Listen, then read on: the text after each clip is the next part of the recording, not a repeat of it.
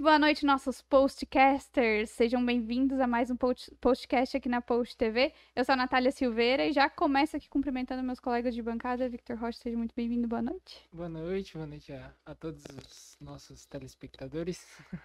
Estou muito é, ansioso, como sempre, Como né? Como a minha sempre. palavra já, já virou. As pessoas já assistem o podcast e já falam é ansiedade. Diagnosticado. Ansiedade, tem que trazer uma psicóloga aqui e tal.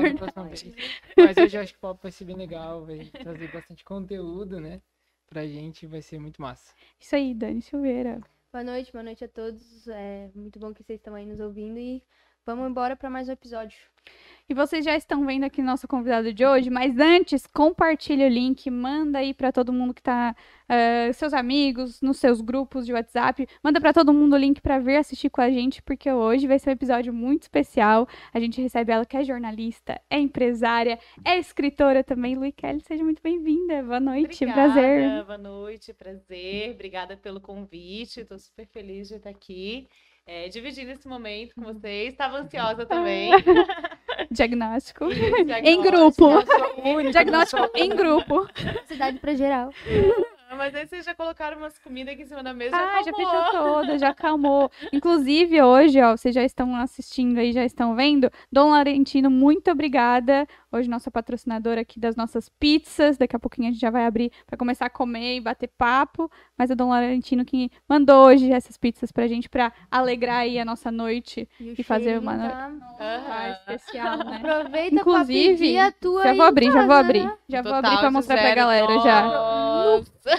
Gente, Aproveitem é pra sobre pedir a de vocês aí, não vou ficar de fora dessa, olha, galera. Sacanagem. Bruno, se conseguir colocar Ainda o número aí da Dom Laurentino na cheiro, tela né? pra gente. Aham. Bruno. É, se TV tivesse cheiro, vocês estavam Consegue colocar o número da Dom Laurentino aí na tela Nossa, pro tá pessoal muito bonita. conseguir pedir, já dá pra pedir pelo WhatsApp ali, bem fácil. Ó, a gente pediu aqui de lombinho catupiry, quatro queijos, calabresa e a doce de viúva negra, acho que é sensação branco Prestígio. Tem as três. morango Tem as três. né? e prestígio. Então, são seis sabores. Quem, está. Quem tá em casa agora de TPM, já tá, tá assim, sabe né? que sim.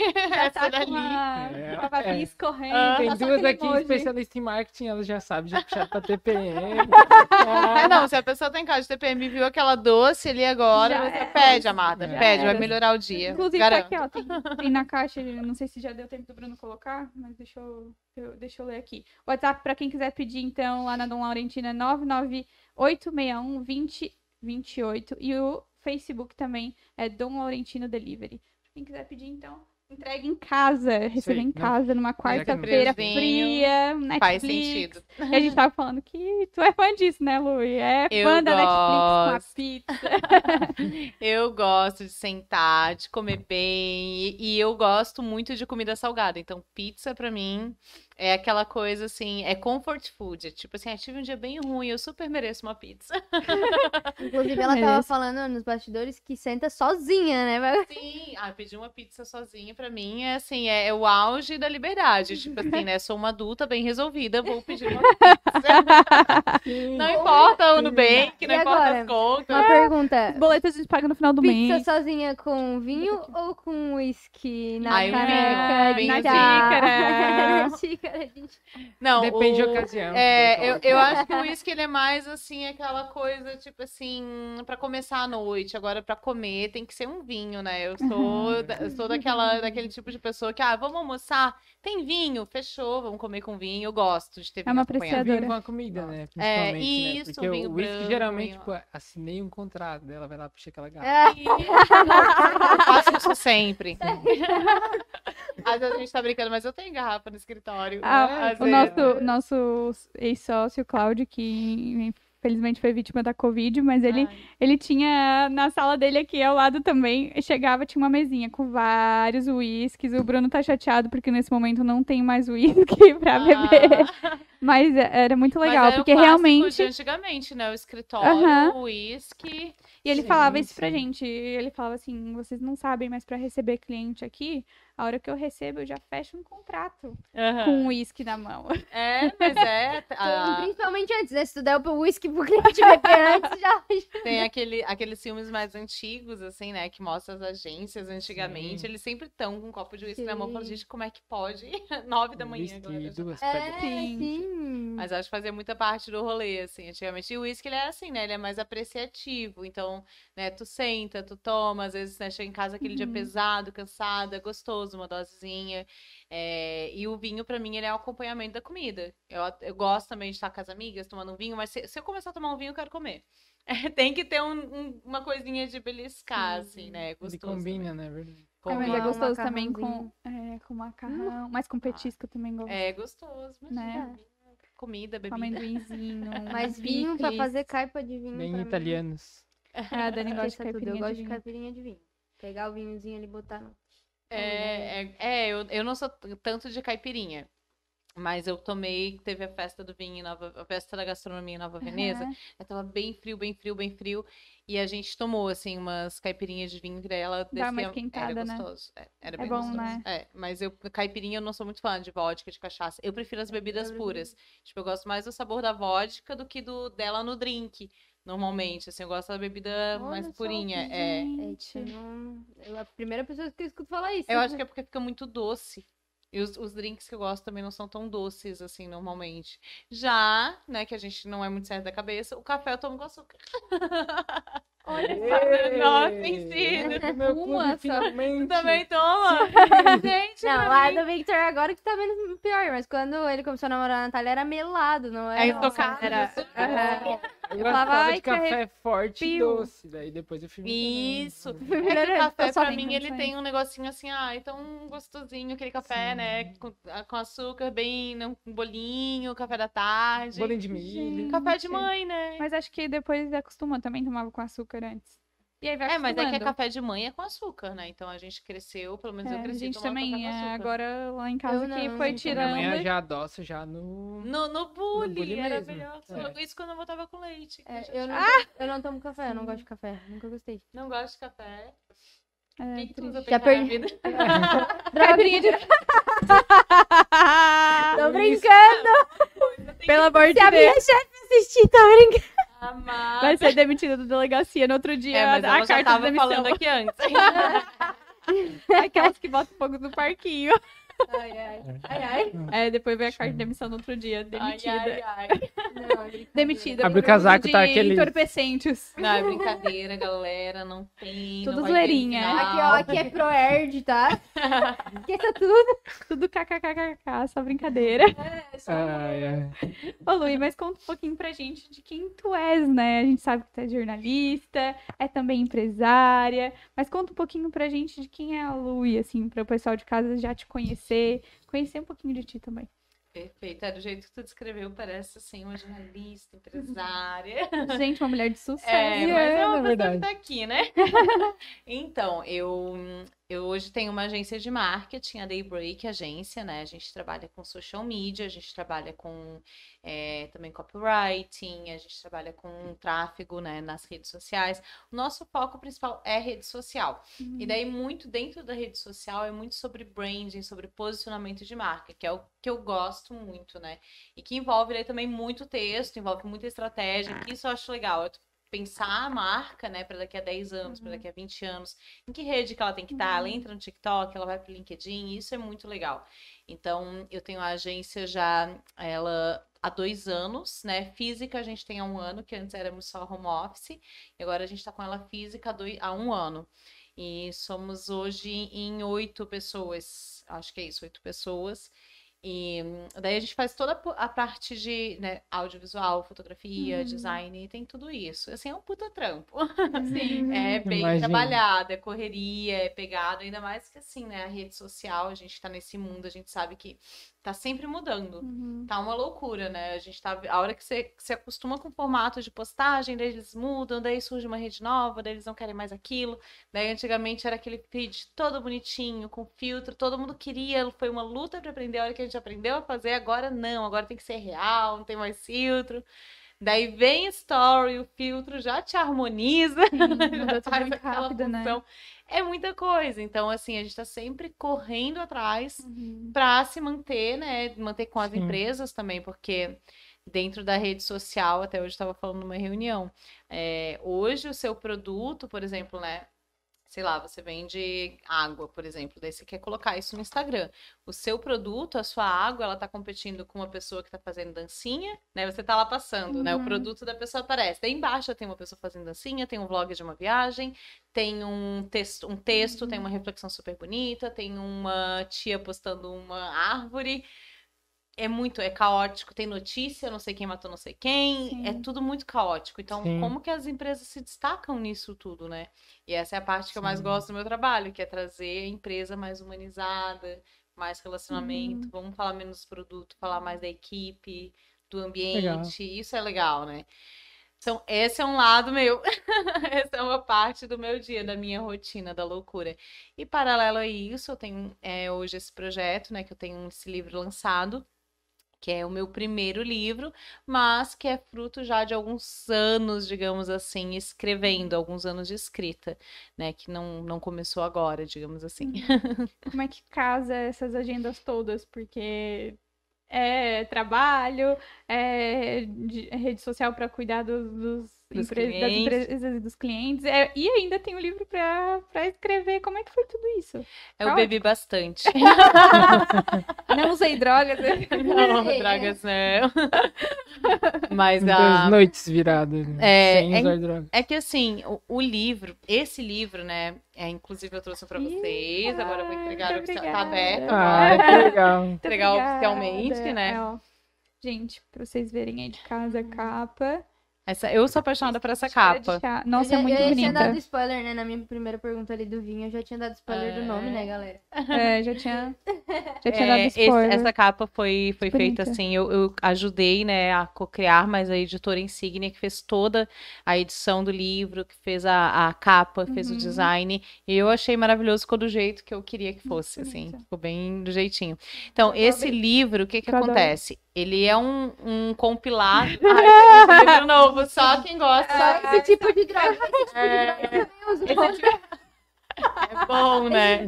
Viciadozinho. O cheirinho de livro novo... Quem tá viciado? Viciado em cheirar ali. Não tem Kindle que substitua isso, né? Pra Ah. mim, não existe esse prazer, essa experiência de abrir o livro, de folhear, né? De ver a capa. Eu adoro capas. Adoro. Depois você vai escrever a dedicatória. Vou A fazer gente tava falando Gente. até antes de começar o programa contigo, né? Que Que a gente legal. fez o, o Hum, programa semana passada com uma leitora, assim, com a Cláudia, que ela lê, é, 80 livros por ano é uma, uma quantidade É gigante, bastante, enorme, né? Mais de um por mês. E aí a gente chegou nessa questão que a gente perguntou pra ela assim, ah, tu gosta de ler livro digital e tal? E ela disse, ah, eu gosto e tal. E aí eu comentei que eu gosto de ler livro digital, comecei a ler agora, assim, eu gosto de ler, mas todo livro que eu leio eu tenho que comprar. Não dá. Eu tenho É. que comprar por causa disso aí, ó.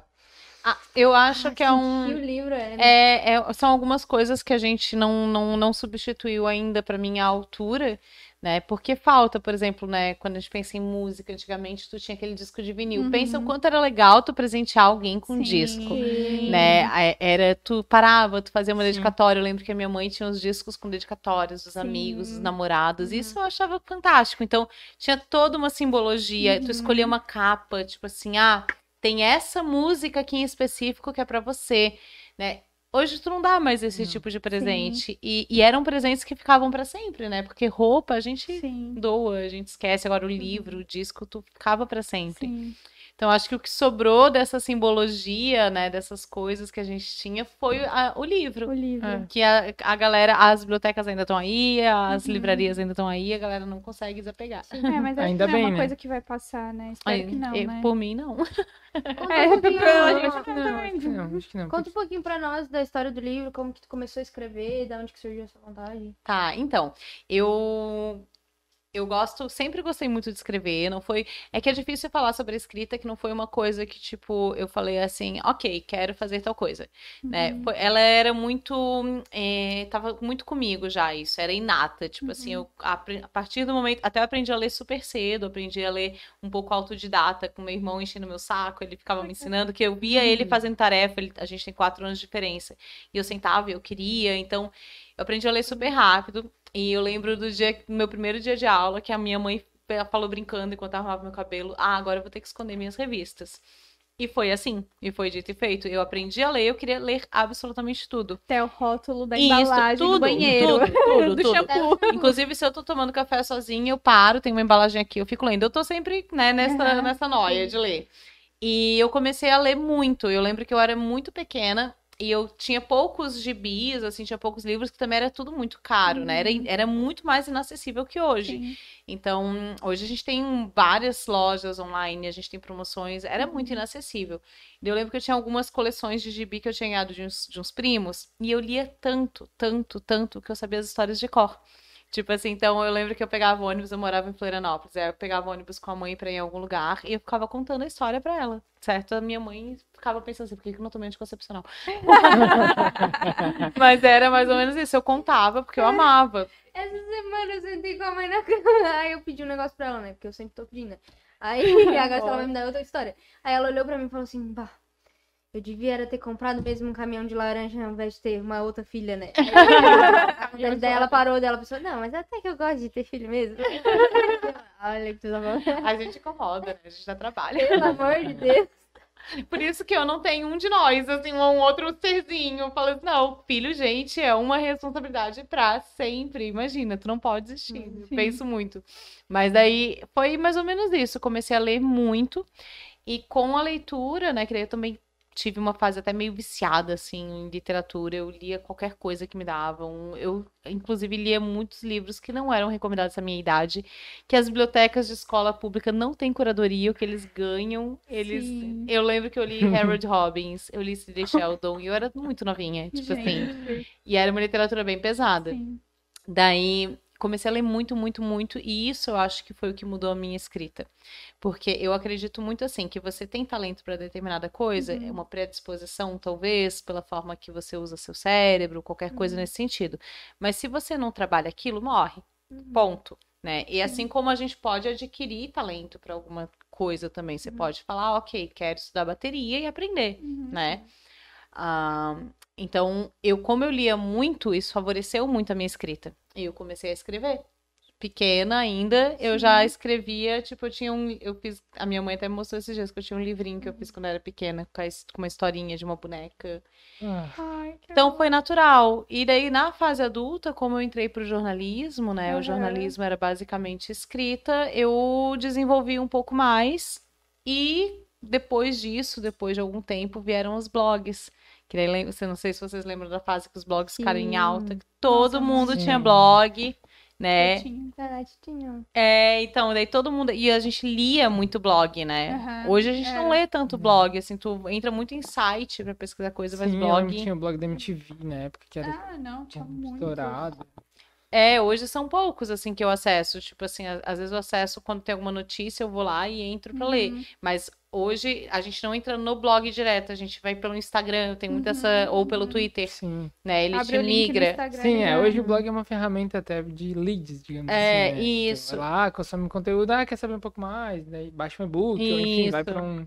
Tu vai pra, um- pra um site, um mas site. antigamente eu lembro que eu digitava o blog que eu queria ler. Tipo, eu gostava muito da Chata de Galocha. Que ela falava das Nossa, viagens dela, sim, daí eu digitava Chata conheço. de Galocha. E daí vinha ler. Sim. Não, desbloqueou uma memória. Era assim, não Sim, era? Nossa, total. E daí eu comecei a escrever. Daí, isso quando eu fui morar na Inglaterra um tempo, fiquei na Inglaterra. Que massa. E quando eu voltei, eu decidi tentar escrever profissionalmente. Daí eu mandei alguns textos pro Casal Sem Vergonha. Não sei se vocês lembram desse site, se conheceram. Não. Era um site que foi tipo assim, esse- eles começaram essa coisa dos textos na Uhum. internet. Então eram textos sobre lifestyle, sobre amor, sobre relacionamento, Uhum, sobre feminismo. E era um blog com vários textos, tu entrava, hoje tem, né, o depois foi aquele é, Ai, não, acho que era Papo de Homem, surgiu, surgiu Super Ela. Uhum. Esses blogs só de textos mesmo, era só isso. Eu mandei uma crônica pra eles, aí eles não deram muita bola, tipo assim, ninguém me respondeu, ninguém nem tinha um pra mim, ok, falei, deixei quieto. Daí mandei, depois de alguns meses, mandei uma segunda crônica. Nessa segunda, eles viram, gostaram, me responderam e falaram: ah, se tu quiser colaborar, né, mensalmente, ou quando, ou tu quiser ir mandando, tá aqui o e-mail, a Jaque mandou, né, que era a editora, mandou pra mim. Comecei a mandar, ela achou aquele primeiro, ela postou os dois, ela publicou. E os dois foram, assim, um sucesso. Ah, Um texto era o Depois dos 25, que falava basicamente sobre essa fase que eu tava passando na vida, e o outro era Um amor que bagunce meu cabelo e não minha vida. Porque eu tava passando por um processo de divórcio na época. Eu casei bem cedo, Olha então eu tava me divorciando e, e aquilo tudo eu botei no papel. Enfim, esses textos começaram a rodar Uhum. o Brasil inteiro, né? Inclusive teve texto meu que entrou no portal da Caras, por exemplo, né? que o dia que eu vi, eu legal. fiquei surtada. E era sempre sobre lifestyle, sobre coisas assim. Eu escrevi daí também pro Hypeness, que na Uhum. época né, era tipo um catraca livre, assim, Sim. com começo, né? Era Sim. só sobre coisas, as- ações e coisas Uhum. assim. Escrevi também para o, o Nômades Digitais. Eu fui coordenadora daí. Daí o que que aconteceu? A carreira, é, entrei no mundo do marketing digital Aham. e automaticamente, como eu escrevia, as pessoas foram lendo e foram buscando. O- os donos do Casal Sem Vergonha tinham esse outro projeto, que era o Nômades Digitais, que ensinavam pessoas a viajar o mundo trabalhando. E era isso. Então eles me contrataram. E daí eu fui. ah, antes disso, eu fui contratada pelo site, pelo Casal Sem Vergonha. Então era um site lá de São Paulo que me contratou aqui em Criciúma. E eu Legal. escrevia para eles como colunista contratada. Depois virei diretora do projeto Nômades, né, Nômades Digitais. Também era muito sobre escrita. A gente fez e-book, fazia textos sobre viagens, daí a gente trazia artigos, bastante coisa assim, ah, como ah, países baratos para você viajar, né, de mochilão. Ai. É, Hum, ah, como trabalhar não sei aonde de Portugal. Hum, Bem dicas, Isso, assim. era bem isso. Mas sempre a escrita tava ali. E daí o Nômades acabou, enfim, abri empresa, né? Só que eu- nesse meio tempo, isso são sete anos da minha vida, desse primeiro texto até hoje, né? Foram sete anos da minha vida. Nesse meio tempo, eu sempre fui escrevendo e, e é um sonho que eu sempre tive de escrever um livro. Eu sempre quis um livro físico.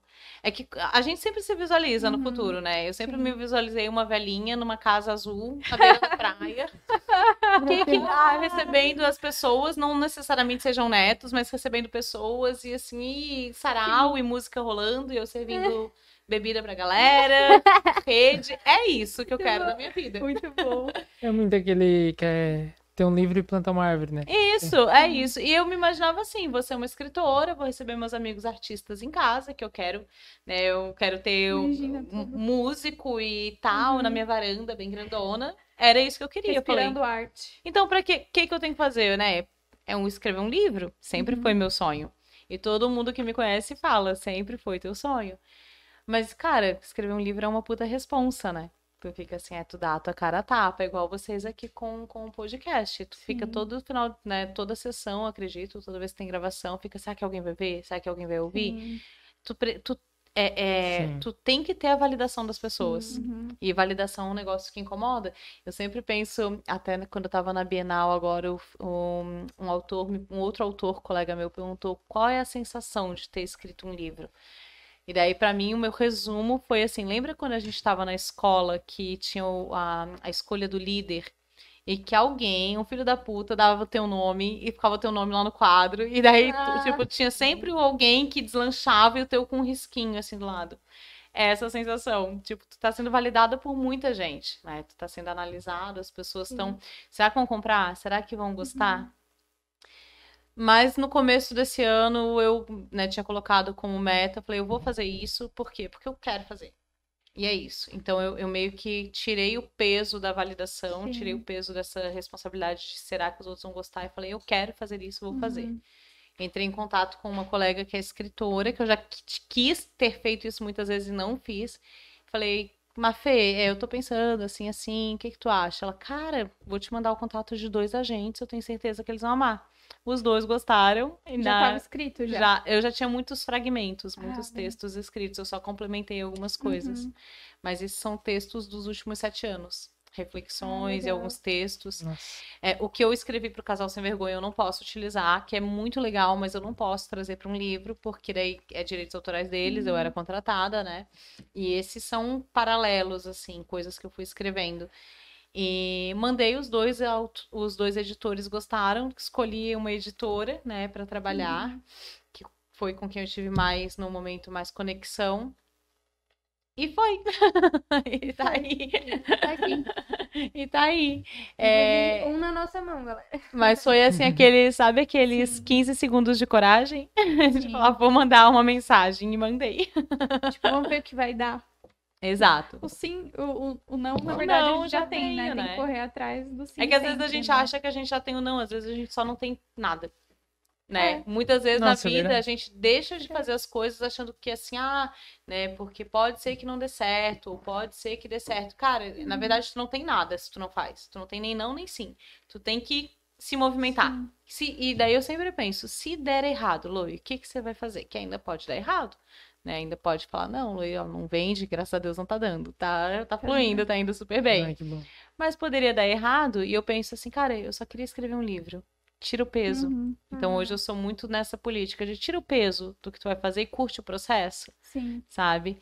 E desde que, de- que a gente lançou, né, a pré-venda já vendeu legal, né, por eu ser uma autora desconhecida, ter, né, não sou nenhuma grande influenciadora, nem nada disso, então foi os meus amigos, muitos compraram. Ai, que É, legal. na, na pré-venda eu tive que fazer um tipo na casa do Felipe, que daí o meu editor, eu fui lá para assinar o dia que chegou lá em São Paulo. Uhum. Eu sentei com o Felipe tomando um café, isso num sábado de manhã. Comecei a assinar, assinei eu acho que uns 60 livros ali, Nossa. então Ai, foi que bem legal. Isso só de pré-venda, daí depois teve lançamento, né? Agora a galera tá comprando no site. Hoje um Uhum. colega mandou um vídeo que comprou, fiquei super feliz. Que daí a gente também não espera, às vezes, né, que os- algumas pessoas vão se interessar e elas se interessam, Uhum. e isso é fantástico. E a minha preocupação foi de fazer um, um livro que, que contasse daí um pouco desse meu processo dos últimos sete anos. Que ele é. Ele, então o livro se divide, é um- é, o nome é Whisky numa xícara de chá, e ele se divide entre intragável, amargo, leve e doce. São quatro capítulos. Ai, Nossa. que É, que daí vai do amar, que quem gosta Nossa, de beber criativo. uísque sabe Uhum. que o primeiro gole desce Aham, rasgando, né? sim. É ali que a maioria fala, ui, não gosto de uísque. Mas você tem que insistir um pouco. Daí ele sai do intragável, aquele muito ruim, começa a amargar, mas Uhum. conforme você vai bebendo, vai ficando mais leve a bebida, até o momento que você já. Já bebeu tudo, já tá É tranquilo. como se fosse um processo mesmo. E é como se fosse a vida, né? Bem É, assim. E de onde que né? surgiu Para alguns- esse- a ideia desse título? O título, eu sempre gostei. é bem... É, eu sempre gostei muito de dualidades, né? Uhum. Tudo que é essa coisa que é que tem do que se contrapõe, digamos assim, Sim. no texto eu gosto, tipo assim, ah, então, é, sei lá, é, aqueles textos, por exemplo, eu gosto muito de Bukowski, que ele, né, tem aquele estilo assim, ah, era um lindo dia pra você morrer de dor na cama, tipo assim, sabe? Sim. Eu gosto dessa dualidade na literatura. Eu gosto muito de Bukowski, eu gosto muito a, a Rupi, o meu até o meu estilo do livro lembra muito a Rupi. Lembra, gente. Ai, não não é igual. A Rupi, Uhum, meu Rupi. Deus. Mas eu gosto muito de Bukowski, ele tem muito essa dualidade. é, o próprio Vinícius também. Então, eu quis trazer essa dualidade, que eu sou libriana, então eu acho que me representa um pouco também esse equilíbrio, sabe? Como diz a minha amiga, um pouco de droga, um pouco de salada. um pouco de droga, um pouco de salada. Eu Muito tenho bom. muito esse equilíbrio. Eu gosto muito de ficar, né, o famoso em cima do muro, que na verdade eu chamo de, assim, eu sou, é, como é que se fala? Ai, diplomática, né? Então eu tento resolver as coisas sempre na paz, na tranquilidade. E, e daí o título tem uma música americana, que é uma música country, que não é muito famosa, que ela falava She's a whiskey na teacup. E daí é a frase, né? Ela é whisky numa xícara de chá. Então eu perguntei pro meu editor, seria plágio se eu usasse esse título, né, como título do livro?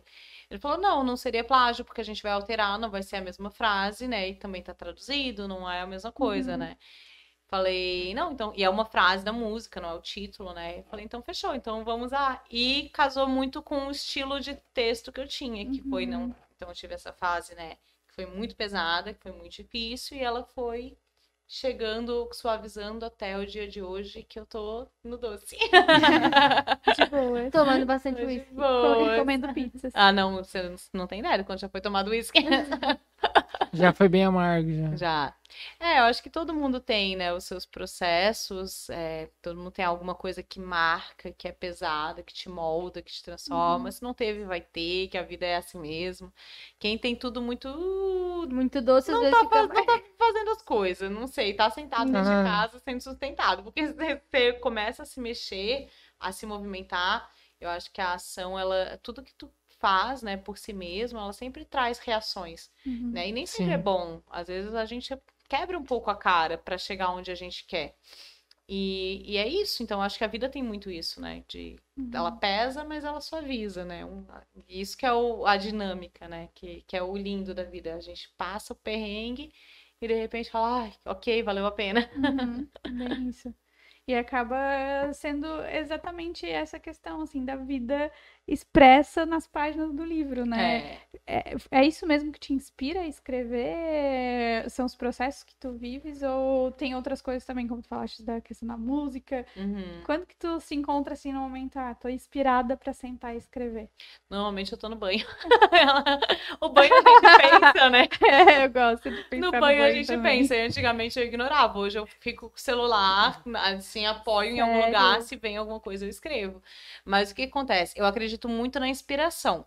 Só que eu acho que inspiração, ela não é esse. Essa coisa que às vezes acontece, né? De tu ter um insight, de tu ver alguma coisa e vir, né? Eu, Uhum. Quem trabalha com, com arte ou com processo criativo sabe que é isso. Eu acho que é muito sobre o que tu consome. né? eu acho que é muito mais sobre o que tu consome. Então, por exemplo, é, para para mim escrever. Ah, Lui, tu escreveu depois tu viu um lindo pôr do sol? Sim, eu escrevi depois que eu vi um lindo pôr do sol, mas antes disso eu já viajei muito, eu já comprei muito livro, eu já tive conversas maravilhosas com os meus amigos, eu já ouvi músicas que, Uhum. que me impressionam, eu já vi outros pôres do sol, então tudo isso me trouxe aqui, até aquele momento. Né? Não foi como se eu tivesse uma sacada genial do zero, tipo assim, nossa, brotou na cabeça. Você tem que construindo as referências. E é isso que eu penso. Para quem vive de processo criativo, você tem que se cercar de coisas que te inspiram no dia a dia. Uhum, Que daí, quando você sentar para trabalhar, você vai conseguir criar. uhum. né? Agora, se você vive num modo automático, tipo, sei lá, escritório, trabalho, não sei o quê, Uhum. e tu não para, tu não respira, tu não dá um tempo para tua cabeça, tu não Uhum. consome outros tipos de conteúdo, quando tu sentar para trabalhar, que é trabalhar, né? Escrever é sentar e trabalhar. Teve Sim. algumas partes ali que eu tive que literalmente sentar e falar, Sim. falta isso para completar, falta isso, falta ligação. Na hora de fechar o livro, o editor pediu alguns outros textos, então eu tive que sentar e trabalhar. E daí eu tive que construir com base em tudo que eu vivo, né? Uhum. Acho que inspiração é isso. Eu tento me manter inspirada no dia a dia. Esses textos que o editor pediu, eles já vieram já ah, temáticos assim pra ti? Tipo, ah, tem que escrever sobre isso pra encaixar aqui. É Como, é que como. funciona essa parte na hora de editar um livro, né? Porque, tipo, eu edito jornal, mas eu acredito que seja extremamente diferente uma coisa da outra, né? É, eu acho que é, é, o livro, o que que acontece? Eu tinha, o, como o meu livro, ele é um compilado de reflexões, de poesia, de prosa, Uhum. eu tive que organizar, eu não precisaria fazer isso, mas eu quis organizar uma linha de raciocínio, né? Então eu fiz essa Sim. linha, né, que vai do intragável ao doce, e daí quando faltou alguns textos para dar o número de páginas, Ah. Daí eu, foi onde ele me pediu, e daí eu trouxe algumas outras coisas que eu já Uhum. tinha, mas outras eu escrevi. A gente até fez um livro um pouco mais é, compacto, assim, né? Porque é o primeiro livro, a editora assume todo o risco. Sim. Então, né, para a editora também é, tem que ficar ali num, num custo baixo. Mas eu até conseguiria fazer algo maior se tivesse espaço, assim, no momento. Enfim, é, e daí a edição foi quem. O meu editor é o Felipe Colbert. Tem uma experiência absurda, ele também é autor, também é escritor. Uhum. É, ele já agenciou muitos outros autores, né, em outras editoras, e agora ele abriu a editora dele, que é a Insígnia. E o Felipe, ele realmente, assim, lapidou. Uhum. Eu, é, é, muita coisa que. O que que eu digo, assim? Eu entreguei para ele um, um monte de texto e ele transformou num livro. É essa sensação. Os capítulos eu defini. Eu Aham. defini os capítulos e como eu queria. Mas o Felipe fez a movimentação para ficar fluido. Algumas. pa- A gente descobre que a gente tem muito vício de linguagem. Ele, eu- ele me pontuou, ele falou, Loi, eu vou sinalizar toda vez que tu tiver escrito algo sobre jornada, sobre seguir em frente, sobre continuar indo, porque tu escreve muito isso. Eu só. assim, mas aqui é muito importante pra mim. Foi tipo orientador de É TCC importante da. falar sobre jornada. E era muito, tu não tem noção, era muito. Tipo assim, eu tinha muitos textos citando isso. Eu gosto muito de viajar, então me remete muito a isso. E se tu perguntou o que me inspira, viajar me inspira demais. Olha só. sair, entrar, no- né, seja entrar no carro, sentar, dirigir até algum lugar que eu não conheço, me inspira demais. Uhum. É, eu gosto de viajar sozinha. Então, tipo assim, você fica só você, né? Eu fui pro Chile, por exemplo, sozinha. Sério. Fiquei uma semana no Chile. Era meu aniversário de 30 anos. Fui sozinha. Nossa, que legal. Comprei a passagem. Na época até eu tava meio que namorando, assim, tava no começo de um relacionamento. Ele tentou se enfiar na minha viagem, mas não deu certo. Eu falei, né? E foi vou do jeito sozinha. que teria sido legal Solidão, também, mas eu solitude. não desisti por estar indo Solitude sozinha. nesse momento. So- é, Deixando o namorado a minha casa. funcionária sempre fala que eu vou virar meme. Ela fala assim, Lô, eu tô só pelo dia que alguém vai te bater uma foto tua num bar e colocar é, solidão, folha. Sozinha no bar bebendo. É, e daí é isso, assistindo quando tu tá sozinho, É, em casa não tem como virar meme, né? é que daí ninguém Mais vai bater, difícil, ninguém mas vai bater foto. mas no- na na- parada. na rua eu Mas faço rua é- muito isso, Na rua é preocupante. eu saio muito sozinha. Eu fui agora pra São Paulo, eu fui pro pub sozinha, ouvir música, dançar, porque a noite eu terminei amiga da banda, gente. Tô com todos os contatos Mas das isso- meninas, da galera. Isso você sempre teve, sempre foi algo seu? Ou foi durante o processo você foi se auto descobrindo e Isso de sair ente- sozinha? É, entendendo que tipo Sim. você a sua própria companhia faz bem. Como é que foi é, isso? vamos, gente. Eu tô Porque senão vai. Eu, eu sempre fui uma, uma, uma pessoa mais introvertida. Eu sou muito comunicativa, não sou tímida, que timidez é diferente de extroversão, né? Eu sempre fui introvertida, então eu sempre gostei de esportes. que Os que eu gostava eram esportes sozinhos, solitários. Eu gostava de ler o meu livro sozinha num canto. Na sala de aula, né? A hora que o professor dava aquela folga lá, eu abria um livro e ficava lendo. Né? E não é que eu não queria conversar com as pessoas, eu até consegui, se alguém sentasse ao meu lado, eu conversava, era simpático, mas eu sempre fui introvertida. Eu sempre gostei de ter meus momentos, isso Uhum. desde pequena. É, tinha amigos imaginários. Quem nunca? É, então, assim, e, e eu sempre fui muito criativa, então eu ficava inventando coisas na minha cabeça, ladainha, e sempre foi assim. E hoje, quando eu saio pra viajar, por exemplo, ai, é muito bom. Eu, assim, ó, Uhum. quem, eu não sei, não é pra todo mundo, eu acho, mas quem tem essa vontade, faça. É muito Uhum. gostoso. Tu acordar, é, tu pegar, sei lá, um hotel, um hostel, um Airbnb, tu acordar, tu organizar o teu dia do jeito que tu quer. Exatamente com as coisas que tu quer fazer, que às vezes não fazem sentido pra outra pessoa, mas pra ti faz. Nossa, né? é verdade. E, e- e tu organizar aquilo exatamente que tu quer fazer, tu sentar na hora que tu quer sentar pra comer, né? Uhum. Tu falar assim, agora, se eu quiser comer seis vezes, eu posso comer, ninguém vai me julgar, sabe? Tô Se eu- sozinha mesmo. É, se eu quiser, tipo assim, ah, tô na estrada, por exemplo, né? E eu quiser parar porque eu achei uma coisa bonita, eu posso parar, eu não tenho que justificar ninguém Uhum. sabe? Então isso é muito gostoso. E ao mesmo tempo essa sensação de, tipo assim, de tu observar tudo com muito mais Sim. atenção. Que se, é, se tu viaja com os amigos, tu fica com o grupo, tu não, tu não te abre tanto. Uhum. Quando tu tá sozinho, tu observa tudo com muito mais atenção. Tu vê a criança andando, tu vê, né, um cachorro, tu vê a rua, tu Nossa, é verdade. fica ligado. E tu te abre muito mais para outras amizades. Então, né, eu fui pro Chile, eu tenho uma amiga até hoje que eu conheci no Chile, que é da Austrália. Eu fui, ah, eu tenho uma, a minha melhor amiga que eu tava na casa dela em Florianópolis, final de semana. A gente se conheceu em Londres, num pub. Eu tava sozinha também, eu peguei um trem, sem nem pegar trem direito, fui pra um rolê. E lá ela chegou, é, e lá ela chegou, a gente se conheceu. E ah, eu tenho um casal de amigos da, da- que eu conheci na Argentina, que agora eles estão morando em Portugal. E é um casal de amigos que eu amo de paixão. Legal. É, agora eu fui pra São Paulo, né? Que eu falei, eu Uhum. entrei no, no Uber e falei, eu vou sair Uhum. sozinha pra ouvir. Eu gosto muito de rock, hoje é dia do rock, inclusive. Sim, Sim, é verdade. Saí pra ouvir a banda, tipo assim, e fui faceira e fiquei lá com a minha bebida e vinha um conversar e vinha outro, eu conversava e tal. E daqui a pouco, quando eu vi, eu tava conversando com umas meninas, elas namoravam os meninos da banda. Já ficamos amiga e foi isso, assim, Foi o isso. rolê. E eu acho que tu se abre muito mais pra vida. Quando tu não tem alguém como Uhum. bengala, que às vezes a gente usa muita pessoa como Sim. bengala, né? Eu tive essa experiência é, na Itália. Eu fui com meu irmão, mas aí teve um dia específico que ele simplesmente falou, ah, não quero sair. Eu falei, ah, dane-se, vou sair.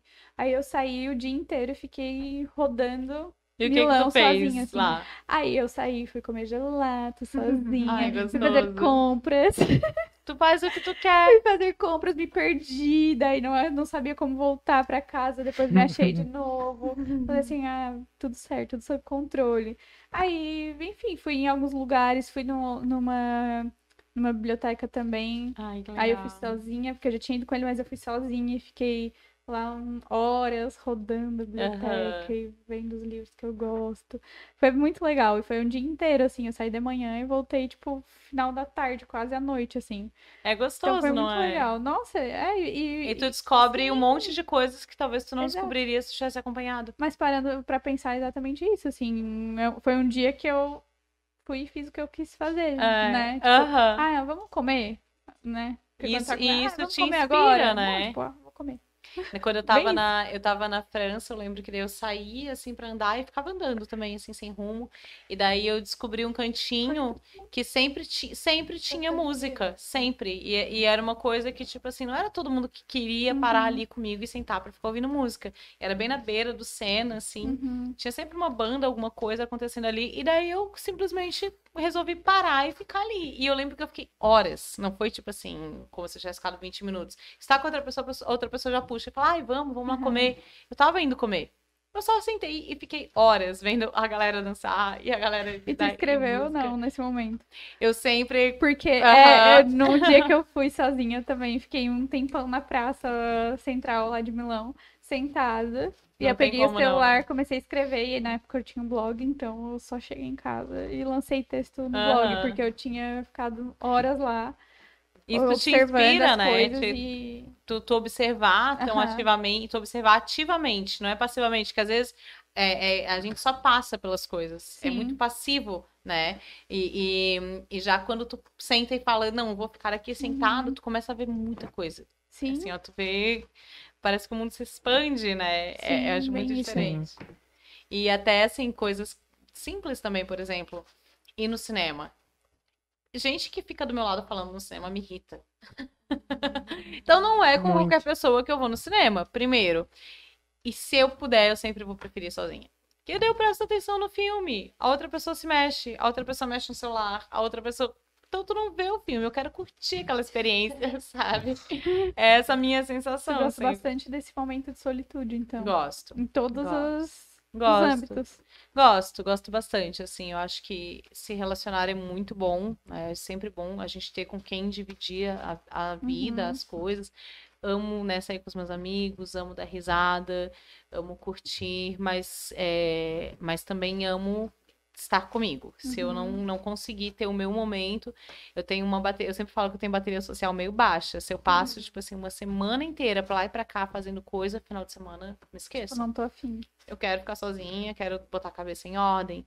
E eu acho que a gente tá sempre cercado, tá sempre no barulho, não te sobra muito tempo pra organizar tuas próprias ideias, né? Sim. E daí eu acho que eu sou uma. Como é que se fala? É- é, em inglês eles falam a overthinker, né? Que é quando você é, um, é como se fosse pensador, Pensador. demais, assim, né? E eu sou esse tipo de pessoa. Tu fala, Loi, vamos. O que, que tu acha de a gente já viajar final de semana? Vou ficar uns três dias analisando as hipóteses. então é bom pra mim ficar sozinha pra me organizar ideias Sim. sem influência externa, sabe? Sim. É um pouco Ela isso. não gosta de festa surpresa. Gosto. Eu gosto, mas é bem difícil conseguir me surpreender.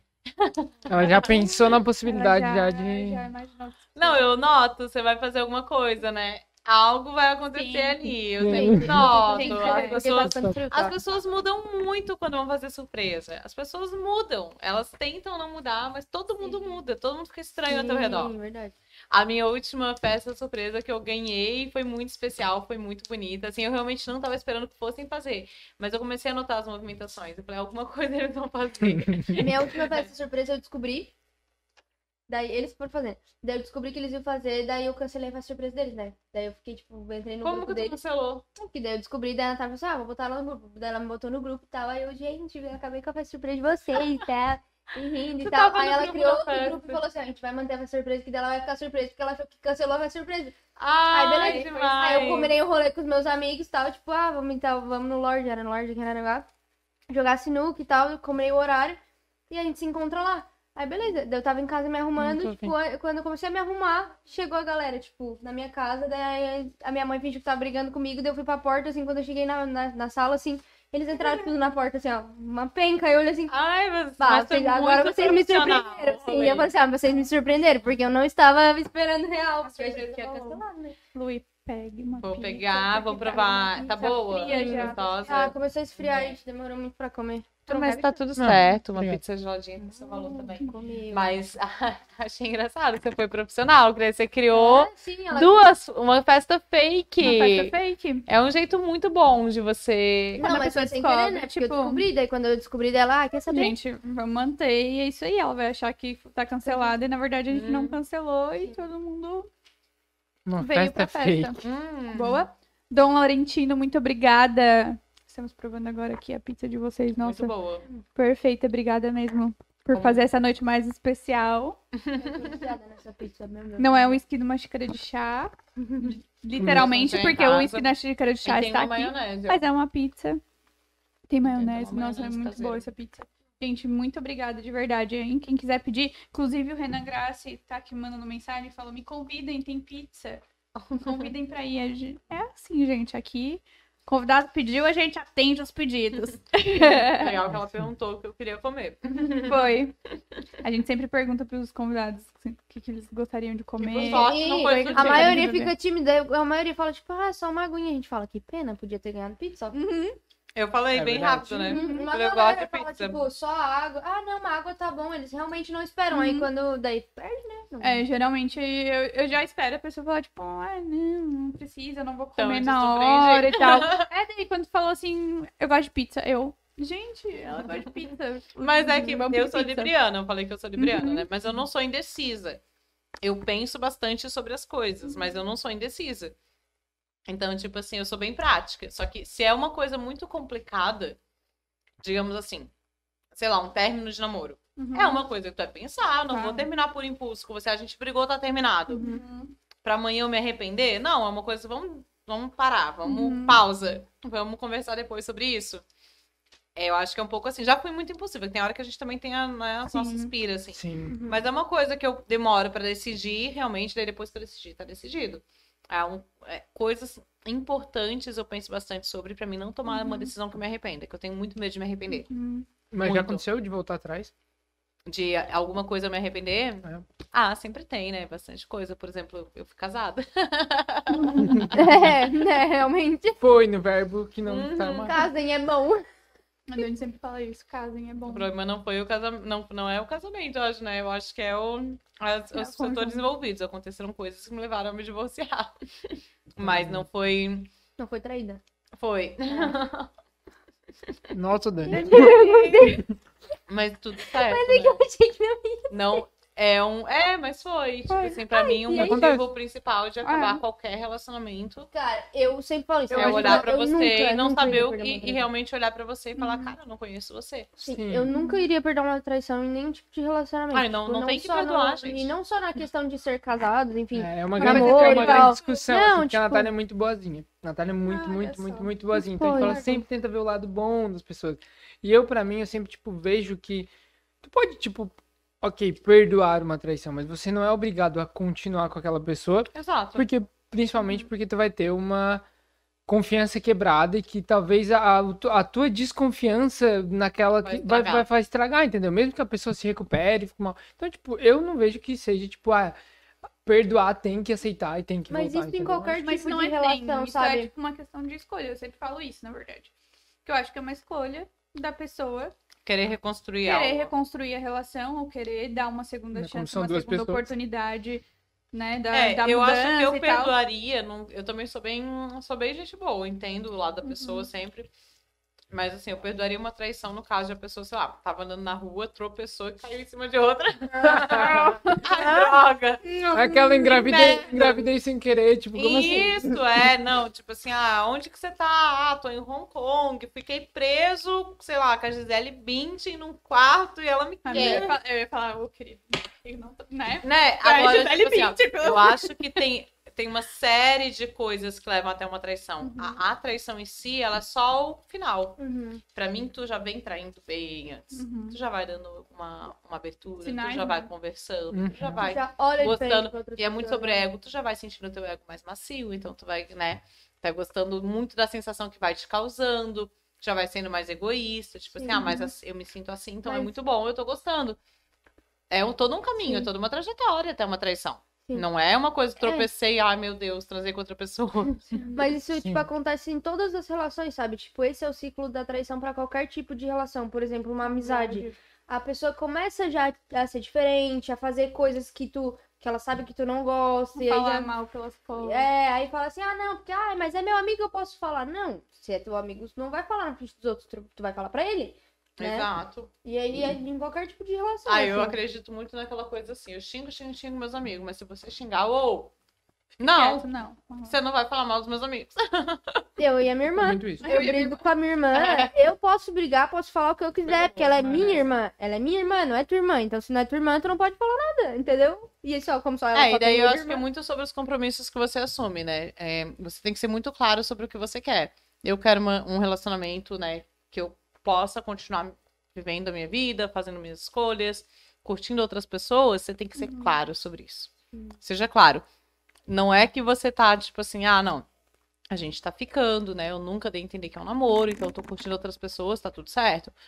Agora, não, vocês estão num compromisso, vocês estão tendo alguma coisa, tá público o negócio. Seja claro com o que você quer. Se você quer curtir, vai curtir, é muito bom ser solteiro. Né? Agora, se você assumiu algum tipo de compromisso com outra pessoa, E assim, se não gosta É. mais, né? Se não Isso. gosta mais da é, mas tem pessoa, caso que às vezes não é nem sobre melhor gostar ou não da não é? pessoa, né? Acho é que melhor falar. É, acho que tem muito caso, tipo assim, eu sempre, eu encaro que muitas pessoas fazem isso pra amaciar o próprio ego.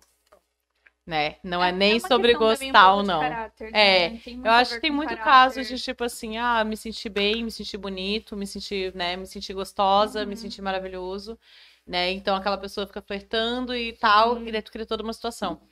E, né, como foi o meu caso, né, ele se arrependeu profundamente, mas pra mim já tinha Uhum. estragado tudo, independente de qualquer coisa, assim, ó, tchau. E a confiança que demora muito pra, pra você conquistar a confiança, né? De uma pessoa e você ter confiança naquela pessoa, né?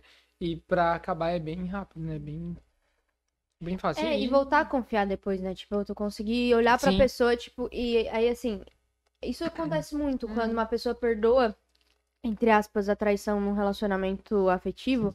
é, a pessoa vai lá e perdoa, não, tá tudo bem, vai, vamos passar por cima. E a primeira oportunidade que tem de, tipo assim, lembrar a pessoa e jogar na cara, ela Isso. vai jogar. E ela vai usar isso como o Victor, É cara. que daí, Ele podia é que daí é como se tu tivesse feito um favor pra pessoa, né? É, e quando tipo tu assim, faz um favor, tu cria uma dívida, né? Tipo, Sim. eu te perdoei agora, sabe? Tipo, Eu te perdoei, agora tu não quer lavar a louça.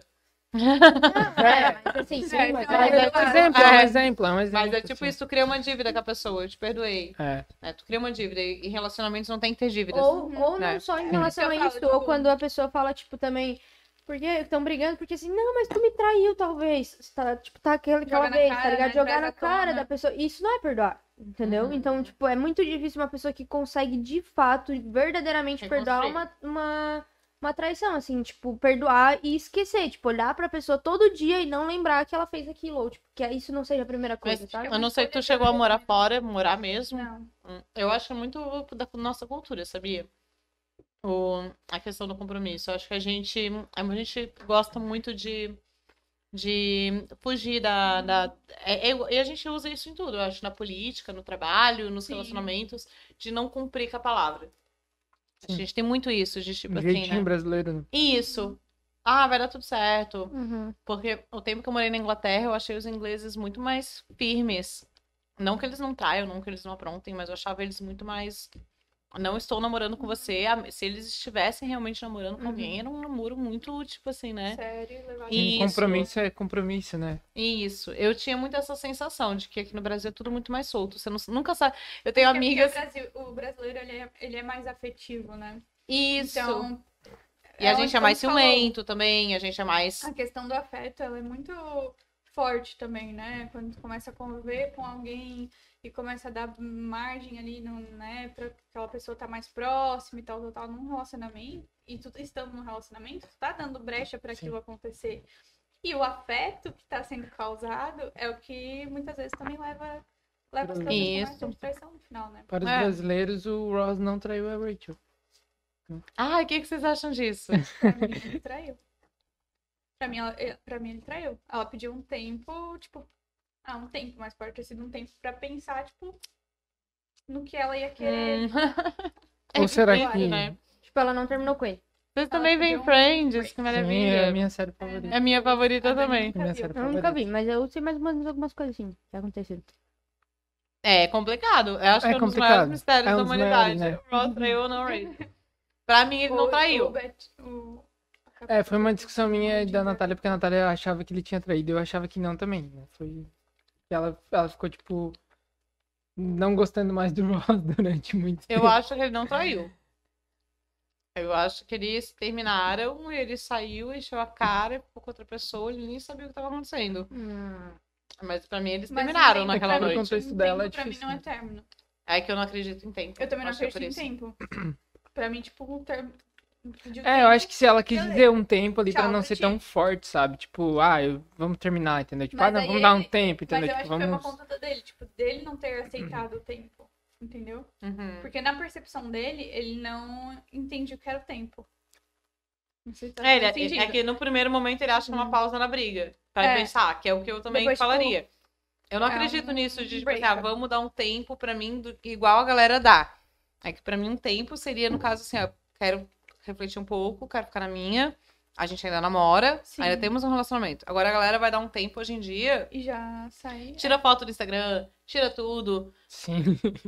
Não é dar um Não tempo, termina, você tá terminando. É. É. Mas já aí sai eu pra acho que balada, já vai pegar outra pessoa, isso, então pra mim é um término. Deveria ter falado, não, então eu não acredito em tempo, porque pra mim não faz sentido, então a gente tá terminando, tchau. Mas a partir do momento que ele se dispôs a, a, a estar no tempo com ela ali, ele ainda estava no relacionamento. Não faz sentido? É, mas eu acho que. Olha só, gente. Friends.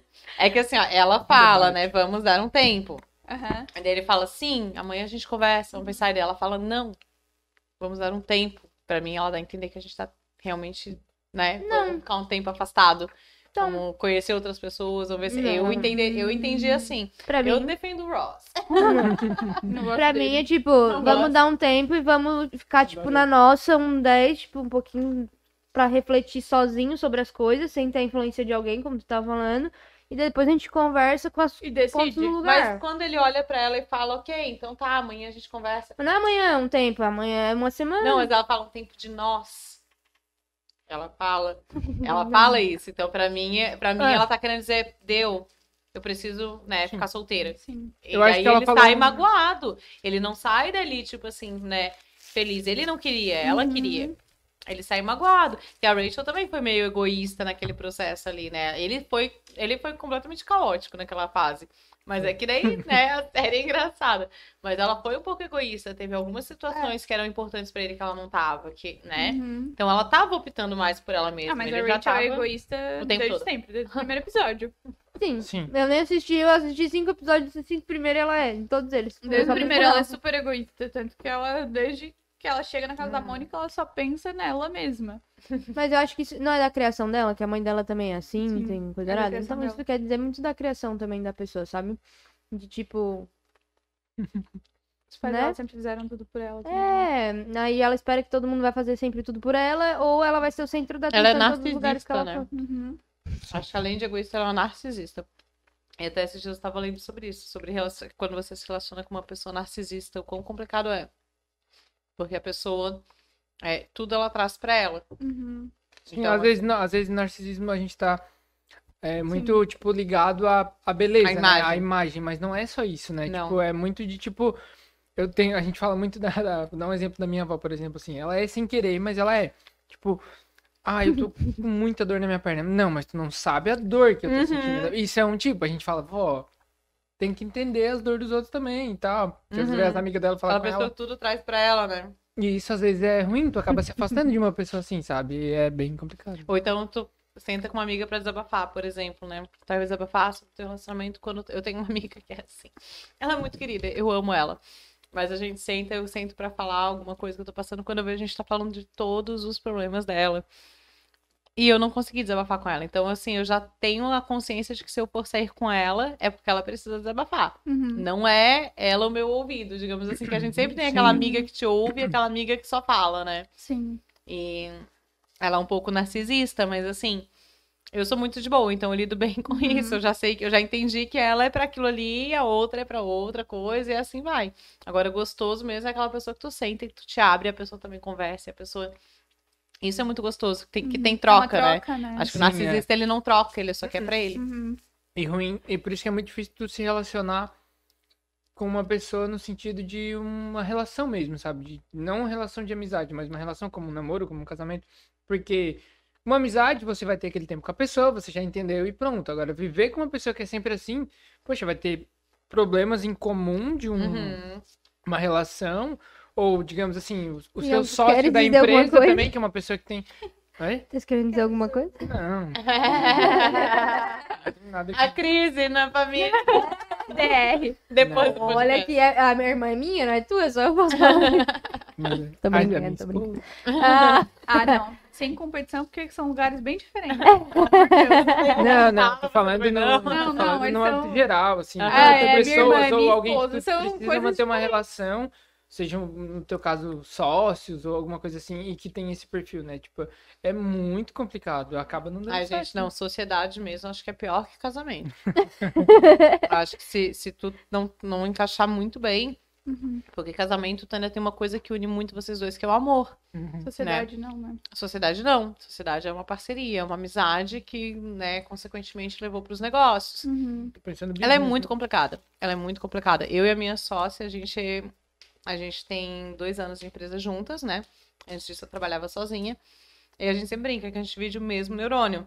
Só que a gente é bem diferente, Sim. somos muito diferentes, mas a gente se complementa muito. O que eu gosto, o que eu mais amo, né, em ser sócia dela, é o quanto nós duas conseguimos realmente expor o que a gente tá pensando, inclusive quando a gente discorda, sem isso ferrar a amizade. Sim. Porque tem pessoas Sim. que você diz um não ou você discorda, você ferra a amizade. Uhum. Você tem que ceder pra Sim. pessoa. Sim. E aí é muito ruim quando só você tem que ceder. É, acaba que não dá certo. Não tem como um projeto dar certo se uma pessoa tá indo contra, né? E não consegue entender isso. Porque realmente a sociedade, ela é um. é, Tanto que é sociedade, senão tu ia lá e abrir uma É empresa uma estrada sozinha. de duas mãos, né? Uma É via uma de via duas de, mãos. duas- De mão dupla. Nossa. Uma estrada de duas mãos. Ela, ela inventou. Ela inventou. História de duas mãos. Mas tu entendeu o tava que tu tentando tentou. entender, ah, então, tipo, tu entendeu o que eu quis aí. É, tipo, de tchum, assim, ó. É uma via de mão dupla. Tanto Isso, que... ó, via de mão dupla. Isso. Senão, tu ia lá e abrir uma empresa sozinha, né? Se quer fazer. Quer, quer ter É, a, mas- a sua Mas percepção. também tem muitas pessoas que, que cedem nos relacionamentos e, e que são felizes cedendo. Acho muito sobre personalidade. Tem pessoas que, que talvez, né, não quero colocar isso como, não, enfim, não sou psicóloga nem Uhum. nada, mas eu tenho essa sensação de que tem, sempre tem aquela pessoa que precisa ser liderada e aquela pessoa que é líder, né? Uhum. O problema é quando dois líderes começam a se bater. Agora, se, se existe isso de tipo assim, não, eu vou ficar aqui de boa e você vai tomar as rédeas da situação, Uhum. é legal também. Né? Então, todo mundo tem o seu, o seu ponto de Sim. equilíbrio, digamos assim. Por exemplo, se é uma pessoa que ela traz todas as decisões, né, para ela, ela toma todas as decisões e o outro tá feliz com isso, e não ter que Uhum. correr esse risco de tomar decisões, e tudo certo? Sim. Perfeito. No meu caso e da Mag, que é a minha sócia, nós tomo- tomamos decisões muito juntas. Só que nós duas paramos e ouvimos e, e discutimos. Sim. E normalmente nossa opinião converge para a mesma coisa. Uhum. Depois de elaborar algumas hipóteses, a gente sempre converge para um, pra um mesmo pensamento. Então isso é muito legal, que a gente está exatamente na mesma página, a gente Uhum. vibra parecido, a gente Uhum. tem isso parecido, Sim. né? E mas já aconteceu de estar em situações que realmente eu colocar, né, principalmente em relacionamento, eu tenho esse espírito muito proativo, muito resolvedora, né? Então assim, Prático. e eu, e eu sempre falo, eu sou uma resolvedora, é a minha linguagem do amor. Você fala, eu estou doente, eu vou sair, eu vou comprar remédio pra você, eu vou comprar chá, eu vou fazer uma sopa. Sabe, se eu amo você, eu vou fazer isso por você. Uhum. E, e foda-se se você vai me devolver na mesma moeda. Eu vou fazer porque é a minha linguagem do amor. Né? Então, ah, eu tô com um problema pra eh, fazer tal coisa. Eu falo, não, eu vou lá e faço pra você, não tem problema. Uhum. Eu sou muito assim. Só que às vezes, dependendo da pessoa com quem eu estou, né, essa pessoa também gosta de sim. tomar as rédeas e eu roubo o espaço da outra pessoa sem notar. Então eu não deixo a pessoa me fazer uma gentileza, eu não deixo a pessoa me Hum. resolver alguma coisa pra mim. eu tenho essa dificuldade de receber. É algo que eu tô Eu tô tendo que trabalhar. Então, tipo assim, muitas vezes eu roubo o espaço da outra pessoa de também resolver as coisas. Porque eu já resolvi tudo.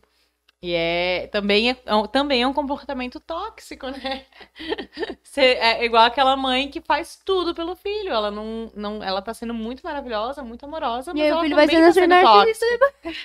Narcisista. É, é muito, é muito complicado, né? Relações são. Sim. Mas aqui, assim, na post, a nossa sociedade também é bem tranquila, assim. Sou eu, Bruno e o Everaldo. E, é- e a gente é muito assim também. Senta, cada um expõe sua opi- opinião, sua ideia. E no final a gente vai chegar em um denominador. hein? Ainda que um dos três não concordem, não né? concordem. Uhum. E, e, enfim, acho que é, eu acho que é isso, né? Isso é saber, na verdade, trabalhar. Não, eu acho que não é só em relação à sociedade. Eu acho que é em qualquer trabalho que tu for. Qualquer coisa. Em equipe, tu vai ter que trabalhar, tu vai ter que saber ouvir a outra pessoa. Tu vai ter que saber que em um- algum momento a tua ideia vai ser legal, mas a da outra pessoa talvez seja melhor. E que vocês, se vocês unirem as duas ideias, vai ser muito melhor ainda, né? Uhum. Então, acho que é em todos o- os, âmbitos, assim. Acho que não é só na sociedade empresarial em si, né? É, e daí quando a gente traz, por exemplo, né, pro, pro mundo corporativo, digamos assim, você tem uma série de políticas na empresa Uhum. que te fazem ser esse modelinho que você tem que ser, que elas te modelam, né, pra, pra viver em- no- na corporação.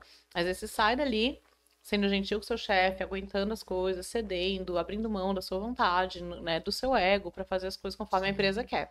Aí você chega em casa e você vira um cuzão, sabe? Aí você chega em casa, você, né, você maltrata todo mundo que você ama, você discute, porque você não tem uma regra que te, te coloque numa conduta Uhum. correta. E isso acontece muito, né? De as pessoas, tipo, eu até. Uma coisa que eu, que eu li esses dias também, que tudo, gente, é eu, eu li em alguma coisa. Nada saiu da minha cabeça. Mas é, que a gente briga muito mais com as pessoas que a gente ama. Porque Ah, você, sim, a gente fala isso falou sempre. sobre isso. você não pode parar na rua e brigar com uma pessoa do nada. Você vai ser um louco, você vai ser doido, você vai ser internado, né? Agora, dentro de casa, você pode brigar o tempo todo que tá tudo certo. A sua família, famílias brigam. É, Por quê? e eu acho que o pior Ah, isso me irrita. é que quando tu ama a pessoa, tu sabe aquilo que vai machucar. Uhum. Eu acho que esse é o pior ponto, porque tu sabe aquilo que vai machucar.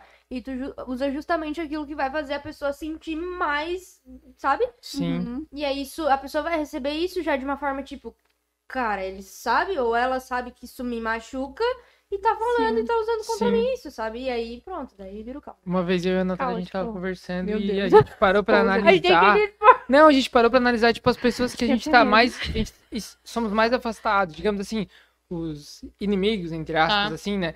Geralmente essas pessoas são pessoas que estiveram muito próximas, entendeu? Tipo, a- as pessoas que você criou alguma inimizade, ou elas, em algum momento da sua vida, elas foram próximas, entendeu?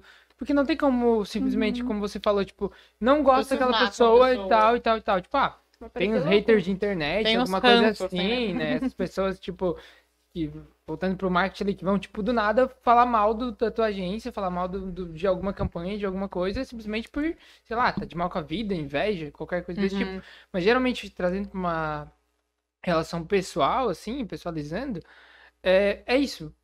Eu tive algum contato com você, a gente se aproximou, a gente teve uma troca, Sim. causou alguma coisa que eu não tava esperando e eu Sim. Criei um bloqueio. É, mas por isso coisa, né? que tem aquela máxima, né? Que o, o, o contrário do amor não é o ódio. né? O, o ódio é o outro lado do amor, só. Você ainda dedica tempo e energia em odiar uma pessoa. É uma forma de amor, né? Você Nossa, cultua aquele sentimento ruim. Você, ai, eu não gosto da fulana. Ai, eu não gosto dessa fulana. Ai, olha lá a roupa da fulana. Tu entra pra ver, tu stalkeia. Tu cultua aquele sentimento. O contrário do amor é a indiferença. É quando você não lembra de stalkear, quando você não lembra de ver, quando você não lembra mais que se a pessoa passar do seu lado, você fala, caralho, nem reconheci você, tipo assim. Porque você nem sabe mais o que a pessoa tá fazendo, Uhum. o que ela tá respirando. Então, Nossa, é verdade. Agora tu vê. Nossa. Tem um livro, né? Ódio, ódio, agora, o ódio do amor, acho que é, né? Tem um livro sobre isso, né? Não, esse eu não li. Mas eu acredito muito nisso, tipo que, né, é por isso que eu, eu, é, eu sou uma pessoa que eu tenho amizade com ex, não tenho problema Uhum. com isso, né? Ah, Tenho alguns ex, inclusive, que são muito próximos, que são pessoas que eu gosto, que eu tenho carinho, que são especiais pra mim. E eu penso assim, porra, eu te amei, né? Eu te Uhum. amei. A gente viveu junto, a gente viveu uma fase boa, uma fase legal. Você não me fez mal, você me fez bem, mas a gente não deu certo. Por que, que eu tenho que te cortar na minha vida? Né? Uhum. Eu não preciso. é, E a gente tem isso de, ah, bloqueia, não vê mais, não fala, não sei o quê. Fulano, com quem que fulano tá namorando? Ah, tá namorando uma vadia. Tipo assim, Aham. pra que tu destinar essa raiva pra pessoa que até ontem Sim. você amava, caramba? Tipo assim, o amor só mudou, ele só não é mais a mesma Uhum. coisa, Nossa, né? perfeito. Daí eu tenho. Agora, tem uma situação em específico que daí realmente foi uma pessoa que me fez muito mal. Ela me fez mal. A ponto de eu, hoje, eu nem saber da existência da pessoa. de, eu não, de eu não saber o que, que tá fazendo da vida, não sei quantos Sim. anos tem. Não lembro data de aniversário, quando, assim, eu sei a data de aniversário, mas ela passa não e eu não lembro, falo né? assim, ah, A hoje é Natália aniversário do fulano. A Natália lembro. lembra. É. Cara, e é muito bizarro isso, porque, tipo assim, eu amo a Natália. Muito. Tipo assim, eu amo a Natália muito. Olha o ódio já no olhar. É. O ódio. Ai, Não é de tipo mim assim, o ódio. Cara, pode fazer comigo, tá ligado? Que eu vou, tipo assim, resolver e beleza. Talvez até fique suave, mas não pode fazer com a minha irmã. Tipo, não porque a pode gente fazer mais com a nova, minha né? irmã. É que ela, sim. ela é muito de se defender e eu sou, tipo, Cara, assim. exatamente. Isso que eu tô, porque isso se a que eu tô pessoa fizer aqui, alguma tipo, coisa de pra mim, boa, só assistindo. Se a pessoa fizer alguma coisa pra mim, na hora ela já vai receber e já vai, eu já vou resolver na hora. A minha irmã não vai. Eu e guardo. a minha irmã, ela vai eu guardo. chorar e ela vai Ai, ficar um mês chorando por causa daquela pessoa. Crise então não faz, ansiedade. porque se tu fizer, daí vai ser comigo, tá ligado? E já aconteceu situações, né? É, e eu lembro. Tipo, É. eu lembro, chega a data de aniversário, assim, Ah, eu Natália, não esquece, apita, Natália, assim. Eu esqueço. que... Daí, e daí é, é- isso é um fulana. exercício que eu, que eu tenho na cabeça. Tanto de, que, tipo, tipo, assim, né? Mas pra essa mim pessoa faz está muito cortada, esse né? negócio do ódio, porque pra mim não é... Eu não sinto ódio. Não sinto, tipo, Uhum. de verdade. Eu acho que foi um ciclo que se encerrou e tá tudo bem. Sim. sabe? Porque É. ciclos encerram. E é melhor que encerre do que a pessoa continue na tua Uhum. vida fazendo mal e tu fazendo mal também pra outra pessoa. é, eu acho Porque, de que certa gente- forma, num relacionamento tóxico, a pessoa acaba é, se afetando com atitudes que Ninguém- tu tem que tu nem sabe É, que tu e tem. uma É. coisa que é importante Entendeu? a gente ter sempre em mente que ninguém sai bem de um relacionamento tóxico, você também sai tóxico, Uhum. né? Então, Sim, se é você verdade. viveu um relacionamento tóxico, quer seja com sua família, Sim. que família pode ser bem cruel. Sim. Então, às vezes, seu pai, sua mãe, seus avós, seus tios, irmão. Se você viveu um relacionamento tóxico, você também é tóxico. Numa próxima situação, você está Reproduz, contaminado. né, você vai precisar, forma, né? você vai precisar limpar aquilo. Então, tem muita gente que sai de relacionamentos muito complicados e já emendam outros e já fazem, né? Não tô dizendo que tá errado, cada um tem seu processo. Mas se você viveu algo difícil, primeira coisa, procura ajuda. Uhum. Sabe, procura ajuda. Não importa se, ah, não, mas eu tô bem. não- Lá na frente, tu vai ver que um monte de Uhum. merda que você vai fazer é por causa daquele, daquela merda que você viveu, Uhum. né? Então, eu Sim. vivi isso. é, tenho muitos familiares que viveram isso, de sair de relacionamentos muito ruins, né? E, e, e a pessoa reproduzir os comportamentos que faziam ela chorar, que Uhum. faziam ela, ela triste. E você, às vezes, coloca o peso na- nas costas de alguém de algo que a pessoa não fez pra você, que foi outro. Sim. E às vezes seria um, algo que poderia ser muito bacana, mas por tra tá Tu traz trazendo uma tudo. bagagem gigante, Isso. tóxica, como você falou. Exato. Não vai dar a certo, gente né? precisa ter tempo de cura para as coisas, né? Eu gosto, eu aprendi a meditar. Eu tenho síndrome do pânico, né? Então a meditação pra mim, tu falou de se de ansiedade, eu realmente tenho transtorno de ansiedade, também tenho, diagnosticada. E eu tive crises de pânico, assim, muito ruins. Eu tive, né, agorafobia, que é aquele medo de sair na rua. Eu tive ah, fobia, é, claustrofobia. Então, tipo assim, teve, né, situações que eu passei muito complicadas com isso. Até hoje, multidão e lugar fechado me irrita. Então, balada, assim, eu tenho que estar muito feliz pra mim numa balada. Se eu estiver num dia ruim, eu falo, não, não vou. Não vou, Uhum. porque, né, não dá. Eu tenho que estar muito feliz se eu beber enche minha cara. Que se eu estiver num dia ruim, eu já sei que eu não posso beber. Porque senão fica down, né? Uhum. Mas então, eu tive síndrome do pânico e uma das coisas que me ajudou muito foi a meditação, que é uma coisa que eu descobri recentemente, mas que tá me ajudando muito. E eu faço a meditação guiada. E uma das meditações que foi assim, que foi um divisor de águas para mim, ela falava sobre dor, né? sobre dor emocional, sobre a gente aprender a contemplar a dor. que a gente, quando a gente sente dor, a gente sempre quer ser reativo com a dor. Então, digamos assim, você saiu, né, encerrou um relacionamento, por exemplo, já que a gente tá nessa pauta.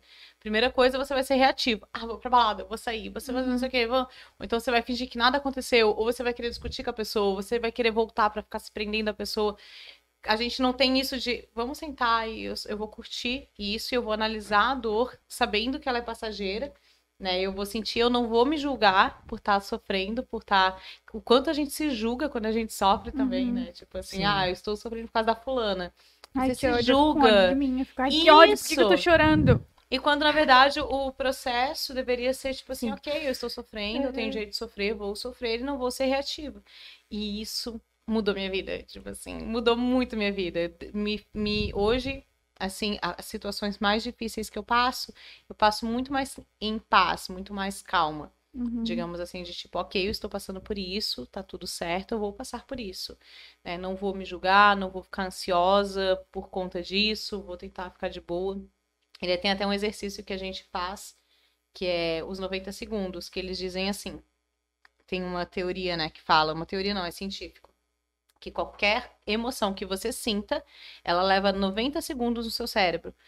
Isso no sentido químico. Então, digamos assim, você sente muito medo. Você tá- vai, vai ter 90 segundos para o seu cérebro espalhar adrenalina no seu corpo, né? Uhum. Jogar para a sua corrente sanguínea os hormônios. Você tá mu- é, muito ansioso, né? Então, aquela, aquela adrenalina também, que é a adrenalina, né? A, a queda na, na serotonina.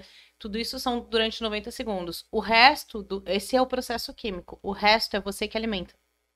Então, você tem 90 segundos de picos hormonais que são resposta do seu corpo a alguma coisa que aconteceu. O resto é a gente que alimenta. Então, eu briguei com o meu chefe, por exemplo. Daí você teve 90 segundos de raiva, de muito ódio, de adrenalina correndo na Nossa. sua veia, de fúria. O que, que você faz? Você fica falando mal do chefe o dia inteiro. Então, você fica alimentando e você fica com aquela adrenalina o dia inteiro. Então, ao invés de você parar e deixar o hormônio acalmar, deixar o seu. A gente é bicho, a gente é química. né? Uhum. Então, ao invés de você deixar a química baixar, você fica alimentando. Daí vem alguém e fala, é, mas ele é um cuzão mesmo. Mas ele fez. Aí você já sente tudo de novo. Sim. Então o seu corpo, o seu cérebro de novo manda adrenalina pro seu Caraca, isso é muito real. Corpo. É, não é? Sim. Então, Sim. assim, E a meditação, ela vem pra. pra acalmar. É tipo, nessa situação ali da Natália, né? Teve uma situação. Ela E tem aí, muitas ela- amizades. Na hora, expor só. na hora eu fiquei, na hora eu fiquei muito, tipo assim, mas o meu pico de ódio foi tão grande que, nossa, meu Deus do céu, eu É falo, onde você faz coisas eu absurdas, se né? eu visse a fulaninha na rua, eu juro, eu juro, eu falei assim, ó, cara, eu ia perder o meu réu pri- primário por lesão corporal dolosa, entendeu? Porque eu ia, eu ia Ela ia Deixa eu só sair de sovar, perto eu de ti sovar aquela mulher, se eu visse ela. Aí na hora, assim, na raiva, porque eu vi na minha irmã desesperada, chorando, se derramando. Quando é comigo, eu até fico com ódio, mas ok. Só que Não tem cara nossa, de que tu até fica com ódio. Você tem cara de Oi? ser também. Não, ela fica, ela Não, fica pistola também. Fica pistola também. Não, não, não, Não, não, não, não, cara sim, é sim, não, não, não, não, Ela é sim, full sim, sim, sim. pistola, Não, com ela Não, é. comigo eu fico full pistola, mas eu, tipo, ah, na hora depois eu fico, tá, beleza, de boa. Uhum. Mas, Mas ela se defende, né? Ah, sim. Nossa, É cara, que quando ela é, tipo assim, Véi, a eu defendo. gente tem esse- Véi, a gente falou Passou sobre um tempão disso que aconteceu. Eu, se eu começar a falar agora, eu já tô começando a ficar com ódio de novo, entendeu? daí- Só de lembrar. Ela Entendeu? É, só de lembrar, eu já tô com ódio de novo. Não Cara, tá eu não- eu deixo a minha irmã falar sozinha com essa pessoa hoje. Tipo, essa pessoa já chegou uma vez pra conversar com a Natália, eu peguei e parei do lado assim, ó. Aí eu falava com a Natália assim, ó, e eu. Tipo, dois segundos, é 90 segundos que 90 segundos. Tu 90 tem 90 segundos pra falar. Se eu Senão eu continuar tua ódio, cara. se eu continuar alimentando o ódio dos 90 segundos, eu vou te dar ali, mano. Eu tô- Mas Entendeu? Isso é algo que é algo que funciona. tipo assim, pessoas que passam por eventos traumáticos, por exemplo, como que fala assim, ah, ela revive o trauma, ela realmente revive o trauma. Ela pode não reviver a situação real, mas ela, revol- ela re- revive a situação quimicamente, ela revive a situação Uhum. psicologicamente. Ela se teletransporta de novo para aquele trauma. Ah, eu quando fui assaltada. É, então é, é real. O Sentia teu processo o mesmo, químico é o real. mesmo sentimento do momento em que eu fui assaltada, eu senti muitas vezes. Hoje eu já Aham. consigo lidar melhor. Eu saio na rua só dando umas olhadinhas. É, mas assim, é onde você precisa de tempo de cura, né? De Uhum. tempo pro seu corpo ajustar, pra sua cabeça entender que não foi aquilo. Mas é, é como a síndrome do pânico.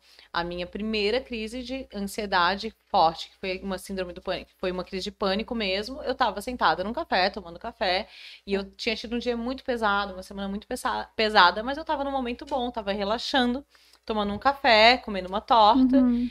E, e eu comecei a sentir, né, o braço formigar, comecei Mas a não sentir dor na gatilho, não nuca. teve nada. Não, eu Nada? tava muito de boa. Eu senti o braço formigar, os braços pesar, senti muita dor na nuca, dor de cabeça. E fiquei muito tonta, fiquei muito tonta. Eu tava no shopping, numa praça de alimentação, e na frente tinha uma drogaria catarinense. Na frente da confeitaria, isso tudo dentro do shopping. Eu falei, ah, eu vou ali medir minha pressão, que eu acho que caiu minha pressão. Daí eu tava acompanhada, a pessoa ficou na mesa comendo e eu fui lá, né? Fui mais, mais assim, ah, não é nada sério, né? Só que consciente de que tinha alguma coisa errada. Quando eu cheguei, a minha pressão tava, eu não lembro até hoje, porque eu tava muito ruim, assim, mas ela tava 19 por alguma coisa. 19 por 8. Tava Nossa. 19 por 8. Um pouco alta. Muito alta. Eu tava infartando. Eu tava literalmente infartando. Meu corpo tava infartando. Então, assim, eu tinha 23 anos. Meu Deus. E, e isso, né? Esse to... Eu tive todos os processos químicos de um infarto, mas o meu coração não tinha nada. Eu fui direto pro hospital, pro pronto-socorro. Foi mu- Até hoje eu lembro que eles botaram uma pulseira por classificar a emergência. Minha pulseira era vermelha. E daí eu lembro que tinha muito velhinho na recepção e eu passei direto na frente dos velhinhos, assim. E na hora eu fui pro eletro, na hora, pra fazer o eletro, porque eu Não tava tinha nada. infartando. Quando fez, não tinha nada. Eles já botaram um comprimido pra baixar a pressão na hora, Uhum. né? Eu lembro que botaram um comprimido pra baixar a minha pressão e eu fiz o eletro. Quando eu fiz o eletro, coração normal. Só que depois disso eu tive algumas crises nesse mesmo porte, que foram muito complicadas. Tanto que eu fiquei, tipo, mais ou menos uns três meses sendo tratada como hipertensa, tomando remédio pra pressão, controlando a pressão. Eu não comia sal, eu não comia tempero pronto. E eu era aquela pessoa que socava de quinora as coisas. Hum, Ah, Tive que tirar quinor de tudo, então eu reaprendi a me alimentar nesse processo, porque eu fiquei três meses fazendo exames e acompanhamento da minha pressão, porque eu era hipertensa. No fim das contas, não, era só síndrome, síndrome do pânico. O dia que veio o diagnóstico, eu não sabia se eu ficava feliz ou se eu ficava triste. Mas eu fui diagnosticada e o meu corpo respondeu à minha cabeça como se realmente eu estivesse infartando Nossa. sabe? loucura, né? Então é por isso que eu falo. E daí foi onde eu aprendi, né? Na meditação foi isso. Então às vezes eu tô tem um gatilho, por exemplo, né? Eu coloco, eu já tenho aqui salvo o aplicativo, eu coloco 90 segundos de respiração pra acalmar e dar o tempo pro meu cérebro de não surtar. Uhum. Então a gente não dá esse tempo pro cérebro de surtar, a gente já reage à emoção. E isso é a pior coisa. Por isso que o meu livro, né, voltando, puxando o meu livro, ele tem todo, desde o processo do meu diagnóstico com a síndrome do Uhum. pânico, né? Claro legal. que ele, ele tá muito ligado a outras coisas da minha vida, mas eu estava, né, essa fase intragável, eu estava de- recém descobrindo a síndrome do pânico. É, paralelo a isso, eu fiz uma mudança drástica na minha vida, né? Fiz divórcio, mudei para Inglaterra, fiz um monte de coisas até me trazer no, no momento de hoje. E eu aprendi a ter mais controle, não que eu tenha as emoções controladas, que eu não sou uma monja, mas eu aprendi a ter mais controle do meu emocional, porque Uhum. isso é essencial hoje para mim não entrar em parafuso, né? Uhum. Somente você que lida agora, puxando, trazendo um gancho pra questão da internet e do, da, das Ah, sim, mídias é sociais. gatilho, porque tudo, é né? o tempo inteiro, né? Essa semana mesmo tá pesadíssima, né? Tá terrível, meu tá. É, eu, terrível. po- eu postei hoje no Stories, a gente não tem um dia de paz. É, essa semana tá pesadíssima. Sim. Então, é, é onde também entra aquela dúvida, né? Será que agora tá tudo tão caótico, assim, tá tudo tão pesado porque a gente tem as informações? Ou o mundo Não. sempre foi assim antes a gente não sabia, né? A gente fica É, assim, eu É, tô, eu tô trabalhando. Nossa, é um... Eu tô trabalhando na delegacia faz. Na delegacia da mulher, aqui de Araranguá. Ah. Faz uns dois. Três meses, né? Vai fazer dois meses e meio. Faz. Cara, é todo dia, tá? Tipo assim, o que a gente viu essa semana três vezes, sei lá, duas notícias assim, é todo Todo dia. dia. todo dia. Só que Toda aí, hora. por ser sigiloso e não É, virar que notícia, ninguém né? sabe, ninguém Porque sabe, sabe? E aí, tipo assim, ó, eu tô trabalhando lá, eu vejo as coisas acontecendo e tu fica assim, cara, Uhum. sabe? Isso aqui eu via uma vez, nossa, uma vez por mês quando saía no, na notícia.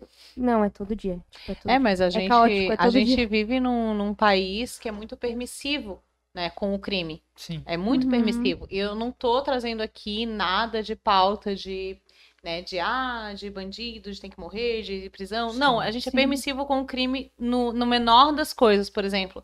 Quando eu morei na Inglaterra, minha amiga, ela fumava, né? Hoje ela não fuma mais, mas ela fumava, ela saiu de uma aula muito complicada, que ela fazia faculdade lá. E ela saiu daquela aula, ela foi fumar um cigarro, ela ficou muito tensa, mas ela já tinha que voltar. Ela jogou o cigarro no chão e pisou em cima. O guarda viu e multou ela. Uma multa pesadíssima, um salário mínimo na época na Inglaterra, né? Em Libra, ela teve que Uhum. pagar aquela multa. Sim, então, sim. ó, olha a diferença, né? Uhum. Se você riscar um metrô, né, em alguns países, você é multado, né? E não tem conversa. Preso, no mínimo vai ficar, às vezes, até preso, né? Aqui no Brasil jamais vai uhum. acontecer, né? Eu tava vendo, ah, trazendo para uma outra ótica, mas é, fazendo uma comparação com isso, no futebol, por exemplo, tem muita agressão entre torcedores, né? E é muito, tipo, muito, Muito. muito, muito, comum no Brasil. Tipo, tem torcidas organizadas que fazem isso direto.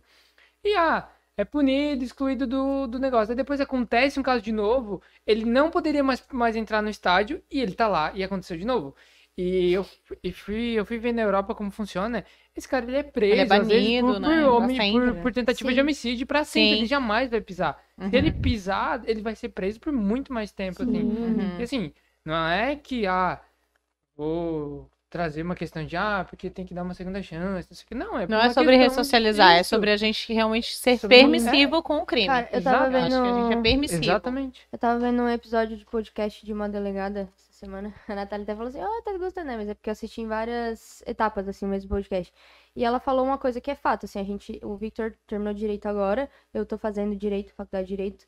E ela falou assim, em determinado ponto do podcast: o Código Penal brasileiro, ele é feito pro réu. Ele não é feito pra vítima. Ele é feito pro, pro criminoso, ele é feito pra quem tá sendo julgado por, um- por alguma coisa, sabe? Ele não é feito pra proteger a vítima. Tanto que, por exemplo, em caso de estupro, a- o cara, tipo, ela pode falar na frente do cara. Tipo assim, na hora do, do processo, sabe? Sim. Olhando pro cara, entendeu? Tipo, isso não protege a mulher de nenhuma forma. Tipo, a mulher, ela tem que chegar na delegacia, fazer a denúncia na delegacia. Vamos supor, chega ali, faz o registro da ocorrência. Primeira parte. Falou sobre aquilo, falou sobre o trauma. O trauma já aconteceu, né? No caso do Uhum. estupro. Mas enfim, aconteceu o ter que estupro, ela, reviver viveu, o ela trauma, vai né? reviver o trauma pra te contar o que aconteceu pra tu fazer um registro de uma ocorrência. Foi exatamente o que a gente um tava crime. falando antes, de reviver o De trauma. ficar revivendo, né? Comunicou um crime. Daí, beleza. Daí tu fez ali a comunicação do crime, tu olhou, cara, isso aqui é uma coisa muito grave. Daí tu passa, automaticamente, tipo, no caso, no meu caso, que eu sou estagiária, eu passo pra delegada. Doutora, é isso aqui. A doutora olha, não, isso é muito sério. Tem que passar pra escrivã pra ouvir ela. Ou seja, ela vai novo. e ela repete a história de novo, todos os detalhes. Daí a escrivã vai lá e conta tudo ali. Daí, beleza, contou tudo. Aí depois, ó, escuta todo mundo, taranã. Aí, beleza, fechou o inquérito policial, foi mandado pro, pro juiz, né? Ministério, Ministério Público, Público. fazer a- a- o processo e depois o juiz. Na hora do processo, ela vai ter que contar tudo de novo. Ela vai ter que falar sobre aquilo, sabe? Tipo, olha quantos traumas. Tipo, o trauma que, ela, que ela teve, ela tá revivendo, olha quantas vezes, sabe? E aí, faz o processo inteiro. E a mulher no Brasil, por exemplo, da, da atriz lá da Clara, teve que reviver de novo pra contar pra todo mundo aquilo que ela viveu, sendo que ela não queria se expor, entendeu? É, mas Teve a nossa legislação, e principalmente se tratando das pautas das mulheres, né? Que a galera fala assim, ah, não, que hoje tá tudo igual. Gente, até a última Constituição, até 2000, ah, eu não tenho agora como pesquisar, mas se não me engano, até 2000 e alguma coisa, a mulher, o, um casamento ainda poderia ser anulado se a mulher não quisesse, por exemplo, fazer sexo. Ou, não, não é isso. Se o marido descobrisse que você não era virgem, se você não casasse virgem, ele poderia te devolver. Se vocês Nossa. jogarem no Google, vocês vão achar Sim, isso. tem. Tem, é. Tem da traição Isso também. é, é a 2002, se eu não me engano, né? Que Falava eu- só tipo, sobre mulher, é, tipo, a traição falava só sobre se a mulher Isso, não tinha isso. nada do Então, assim, ó, a gente tem uma legislação que. que- a- até a nossa legislação, Uhum. acho que é o menor dos nossos problemas. Porque se a população é muito educada, a legislação tá ali só pra bonito, né? Uhum. Agora, assim, a gente tem uma cultura permissiva com o crime no Brasil. E, e eu não tô falando de sobre impunidade. Não é sobre impunidade, é sobre educação. Que eu acho que quando você pune, você já tem o crime. Você já tá errado. Né? Acho Sim, que é é, né? educação. Então, por exemplo, a gente ri muito, a gente dá risada quando a gente recebe um meme de uma briga no bar. Os bêbados brigando. A gente acha hilário, a gente acha, né? Todo mundo ri. Ninguém vê o problema que é aquilo. Porra, teu pai tá lá no bar brigando, o dia sim, dia também. Sim. sabe? E, você, e a gente acha engraçado e a gente acha A normal a situação- violência. A situação do, do estuprador ter ganhado. Seguidores, a gente acha a absurdo. violência engraçada E o às pessoal vezes no Brasil. Mendigo, mendigo, Mendigo mendigo, lá, o E carinha coisas lá. muito simples, por exemplo, eu Sabe? tava em São Paulo jantando com um amigo e a gente tava dividindo experiências de viagem, e ele falando que na Holanda ele foi preso porque ele tava tomando uma, uma cerveja em público. Ele não sabia que não podia tomar cerveja em público, que na, a Holanda é um país que regulamenta as coisas. Então não é um país permissivo, por exemplo, assim, ah, a maconha é legalizada na, na Holanda, mas você não pode fumar maconha em qualquer lugar, você só pode fumar no coffee shop ou se você for um cidadão holandês na sua casa. Se você for estrangeiro e for pego fumando maconha na rua, você tá encrencado. Né? A prostituição é legalizada na Holanda. Então eles falaram, sempre tem. A gente sabe que tem. Tem em todo lugar, tem no mundo inteiro, sempre existiu. Tem em Criciúma, tem aqui na Aranguá, tem prostituição. O que, que eles fizeram? Regulamentaram. A gente vai saber quem são vocês, a gente vai acompanhar vocês, a gente vai Sim. ter essa. Até que a gente consiga resolver, talvez, isso, ou que a gente consiga criar uma cultura que respeite isso como profissão. É regulamentado, é diferente. Então, assim, não é um país permissivo como o nosso. Uhum. Então, o meu amigo tava tomando uma cerveja na rua e ele foi multado e preso. Foi pra delegacia, teve que pagar pra sair da delegacia porque ele tava tomando uma cerveja na rua, porque não pode tomar bebida alcoólica na Holanda na rua. No Chile também não pode. Então, foi uma das primeiras coisas que eu tomei cuidado de não, né, Bebê. nenhum momento beber em nenhum lugar. Então, comprar um vinho no Chile e tomar num, num parque, você não pode. Já no Brasil é tudo muito permissivo. Uhum. A gente não regulamenta as coisas, a gente fala, ah, que maconha não vai legalizar nunca, que é crime, blá blá blá. blá. Tá todo mundo fumando, Uhum. Sabe? Tá todo mundo fumando. Ninguém deixa de fazer as coisas no Brasil porque a gente é permissivo. Sim. Ah, violência é crime, bater no outro é crime. Mas tá todo mundo se batendo no estádio, no bar, na escola, e a gente acha engraçado. A No gente faz trânsito, vídeo, a gente. Cara, no trânsito, sim, fato. É. Então é isso que eu penso, assim, a gente tem uma cultura muito permissiva e, e, e que muitas vezes ela, a gente pensa muito sobre punição, a gente discute muito formas de punir, quando a gente deveria estar discutindo formas de inibir essas Uhum. coisas. De prevenção, né? De prevenir que aconteça o fato. né? Exato. Uhum. Acho que é muito sobre isso, assim, né? Então, nem sei como a gente chegou nesse assunto, mas a gente já falou de tudo, né? Tipo, eu acho Sim. que foi um. um- Não consigo nem. Eu, eu tô gostando muito veio. porque, tipo assim, a gente veio pra falar, talvez, de, do Uhum. marketing, dessa questão, talvez a gente ainda vai falar sobre isso, né? Mas a gente tá falando literalmente de tudo, De como tinha que ser, como se fosse um bate-papo é. de amigos que a gente sempre fala, é isso que tá. Mas eu tô muito assim, eu já che- falei. ela chegou aqui e perguntou assim, tá, mas vocês vão falar do quê? Daí a gente falou assim, ah, um pouquinho de tudo, né? Mas a gente não sabia que ia ser tudo, tudo mesmo, assim. Tudo. Tudo, tudo. É que a gente tava falando sobre raiva, sobre ódio, né? Sobre sentir raiva, sentir ódio. Daí, daí a gente falou do processo químico, daí a gente começou a falar E essa Sim. semana tá pesada. É, pegou, Sabe? pegou, pegou Agora, o uma início. coisa que eu tenho o gancho. certeza que todo mundo concordou é que a pizza tá muito boa. Nossa, Muito, Tá- muito gostou? Tá uma delícia. Tá vendo, Dom Laurentino? Manda mais pizza pra você. Manda mais, manda é mais. isso aí. É assim Mas- que se faz marketing. Eu acho que a gente. Dando aula. Essas coisas todas, elas são parte também da construção de quem a gente é, né? Sim. Então, você, até no teu profissional, você é refém da sociedade Uhum. que você vive. Você não tem como viver à parte, né, na sociedade. Sim. Sim. E, e, e a gente tem ainda essas mudanças sociais que a gente precisa Uhum. muito, que são muito individuais, né? As nossas Sim. mudanças sociais. E hoje é muito difícil, né? Tipo, tu não pode, sei lá, tipo, ah, você tem amigos que são da esquerda ou da direita, falando do Brasil, né? Uhum. Se você bota uma foto com um desses amigos, você já é intitulado, já te coloca um rótulo que você é, É. daquilo. Eles já te exi e- exigem, na verdade, né? Que você seja alguma coisa, sendo que você, tipo, simplesmente só é amigo daquela pessoa, né? E tá Uhum. muito polarizado isso no Brasil. Tu não pode dar uma opinião, tu não pode, tipo, compartilhar algo com uma pessoa que tenha uma opinião muito forte, porque senão você já. Ah, Sim. se eu tô aqui com, com você, eu sou. Eu tenho a mesma opinião que ela e tal. Ah, Aham. se a gente trouxe você, é porque não. Tipo, entendeu? gente É tem que ser separados, assim, né? Nossa. A gente tem que ser a, né, ficar distante, tribos. É, eu acho, eu acho que é muito ruim isso. E não no sentido de você ter opinião política. Acho que você pode ter opinião política, Claro. né? Se a sua opinião tem que Deve, ser Deve, coerente. real, É, opinião. Ela tem que Deve, ser né? coerente com a legislação, né? E não pode ser Sim. incoerente, que a gente sabe que rolam algumas incoerências por aí, é, de ambas, apesar de que, né? Enfim, deixa pra lá. Fala, fala. Não, é eu, eu ia falar uma coisa, mas ela é bem polêmica. Fala, fala. Primeiro, assim, né? O processo eleitoral vai ser bem caótico, né? Uau. Mas sobre o Já drone, começou vocês viram o drone de merda? Tá. Foi, foi aquela situação que o, o né, jogaram um drone de cocô numa manifestação do PT. Né, o drone jogava cocô nas pessoas. é ridículo, não é péssimo, Não né? Não façam isso. Mas eu acho que pior Mas que a isso... ideia é genial. Não, É. mas eu acho que pior que isso é o carinha lá ter É um- entrado na festa do outro pra É, matar o cara. Não, mas é que E essa do aí? drone eu achei. Ela foi, Não, não, teve também é. foi Sim, ridícula, não. mas foi cômica. Tipo assim, olha, o cara tava em casa, ele parou, botou, Sim. fez as coisas. E ele botou, eu falei assim, quanto, por quanto que sai pra alugar esse drone? Eu já pensei, Mas Já criou, ele criou um negócio. "Ah, ele vai tá visitando. Ele criou um negócio ali, que né? dá pra tá mandando um dronezinho pra lá, né? mas a outra situação que aconteceu Não, gente, essa não semana... faça, Cadê? que horror. A outra situação que aconteceu essa semana, ela traz consigo uma discussão muito maior, que é sobre a legalização do porte de arma, né? Sim. Porque o cara, pô, ele era policial, ele era policial penal, ele, tipo assim, teve todo um treinamento, ele, tipo Pra não assim, fazer aquela merda. é, Uhum. psiquiátrico, tudo, tudo que ele podia passar de, de- das etapas ele Aham. fez, porque tu tem que fazer um concurso, é mó rolê pra tu fazer.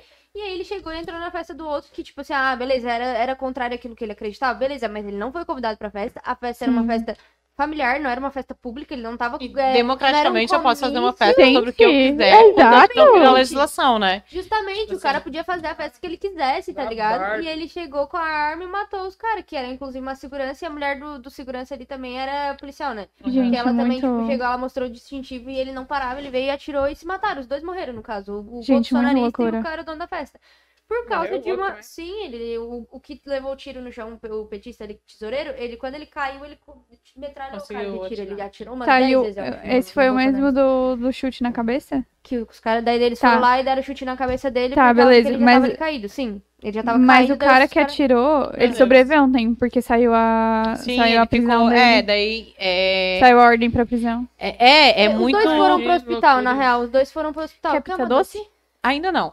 Não, é muito, tá muito, tá muito caótico e tá sendo assim de uma forma que a gente não pode né, nem mais falar imaturo, tá sendo de uma forma criminosa mesmo, né? O caos. Até eu tava vendo hoje na agência Lupa, ah, eles trouxeram um, um vídeo, que enfim, era um vídeo que denotava um cunho né, sexual ali no vídeo e dizendo que aquele vídeo tinha sido uma escola brasileira, pública, entre adolescentes e tal. E era um vídeo, é, na, se eu não me engano, era na Dinamarca, eu não tenho certeza, era em outro país. Basicamente, era um vídeo em outro país e a temática daquele vídeo era um concurso para apresentação mais bizarra. Então, a apresentação mais bizarra ganharia o concurso. Era uma, uma coisa engraçada, não feria né, nada, não tinha pessoas Sim. envolvidas. Mas era uma apresentação bizarra que eles falaram que era numa escola. E, cara, olha só, eles pegaram um vídeo de outro país, de um concurso engraçado, uma feira, sei lá, que rolou, Nossa, e trouxeram para o Brasil e estão divulgando como se tivesse sido numa escola. Uhum. Então, isso pra mim, ele já deixa. A gente não tá mais na, na, fa- na fase da imaturidade ou de domínio de narrativa, que nem eles falavam ali, que virou moda, falar ah, quem domina a narrativa, blá blá blá. Não é isso, tá sendo criminosa. Né? Tá sendo criminosa. O tom, o tom tá sendo criminoso. E, e não é, é, A gente sabe que. Né, são pessoas em específico que, que, que fazem, né? Não é todo um partido, digamos assim, mas tem algumas instituições e alguns partidos que realmente estão fechando os olhos para isso, então deixando. E não É. dá, não dá, tipo assim, não dá pra gente viver de- democraticamente, não dá pra gente viver numa Não. sociedade que tolera coisas desse tipo, né? É, o que a gente sempre fala. A gente, né, tem essa brincadeira no Brasil de, tipo assim, sempre se esperar lá fora e querer trazer o que é de fora.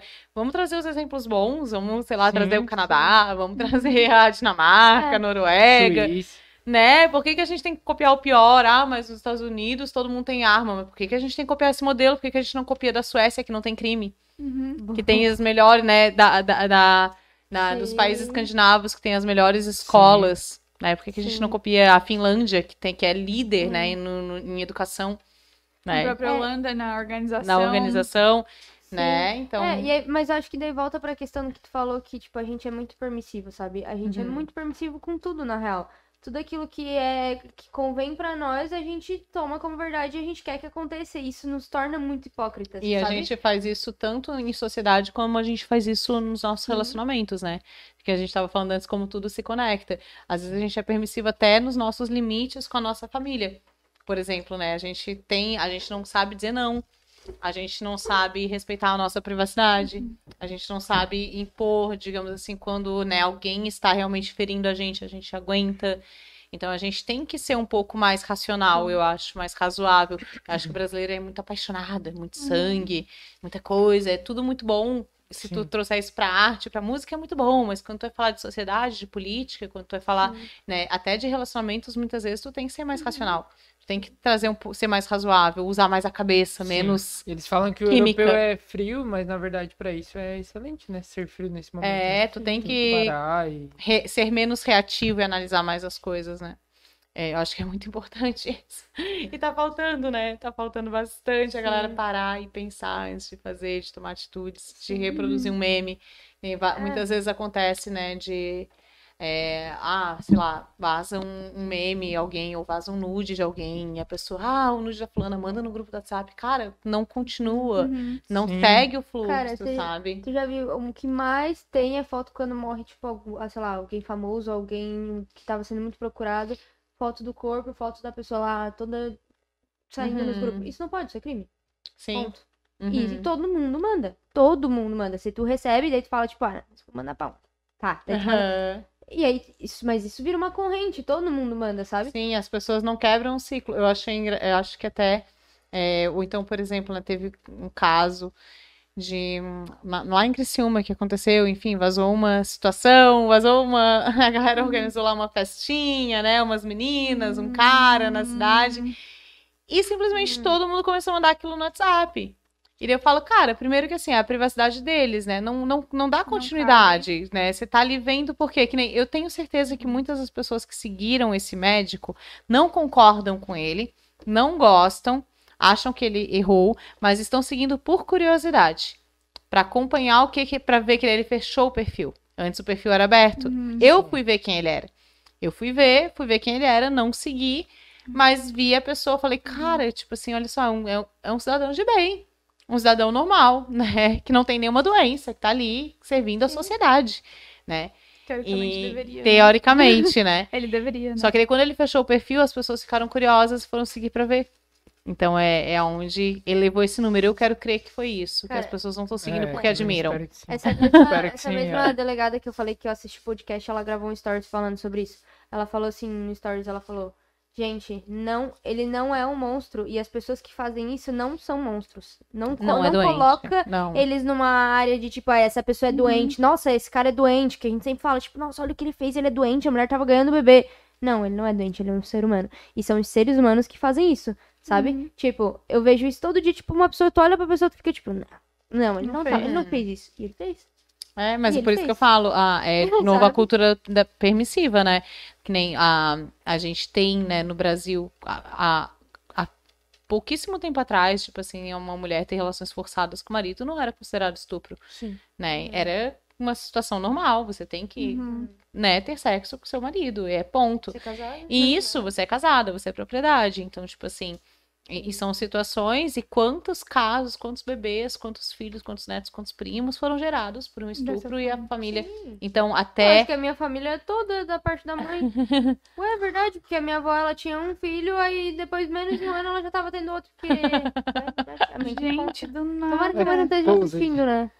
Do nada Não, ela mas é criou que- uma teoria na cabeça Não, dela mas que ela é- nem sabe se é Mas verdade. é, a mãe sempre fala que, tipo assim, a minha avó não dava nem tempo dela se recuperar, já tava... Já é tava- verdade, não mas quer dizer nada.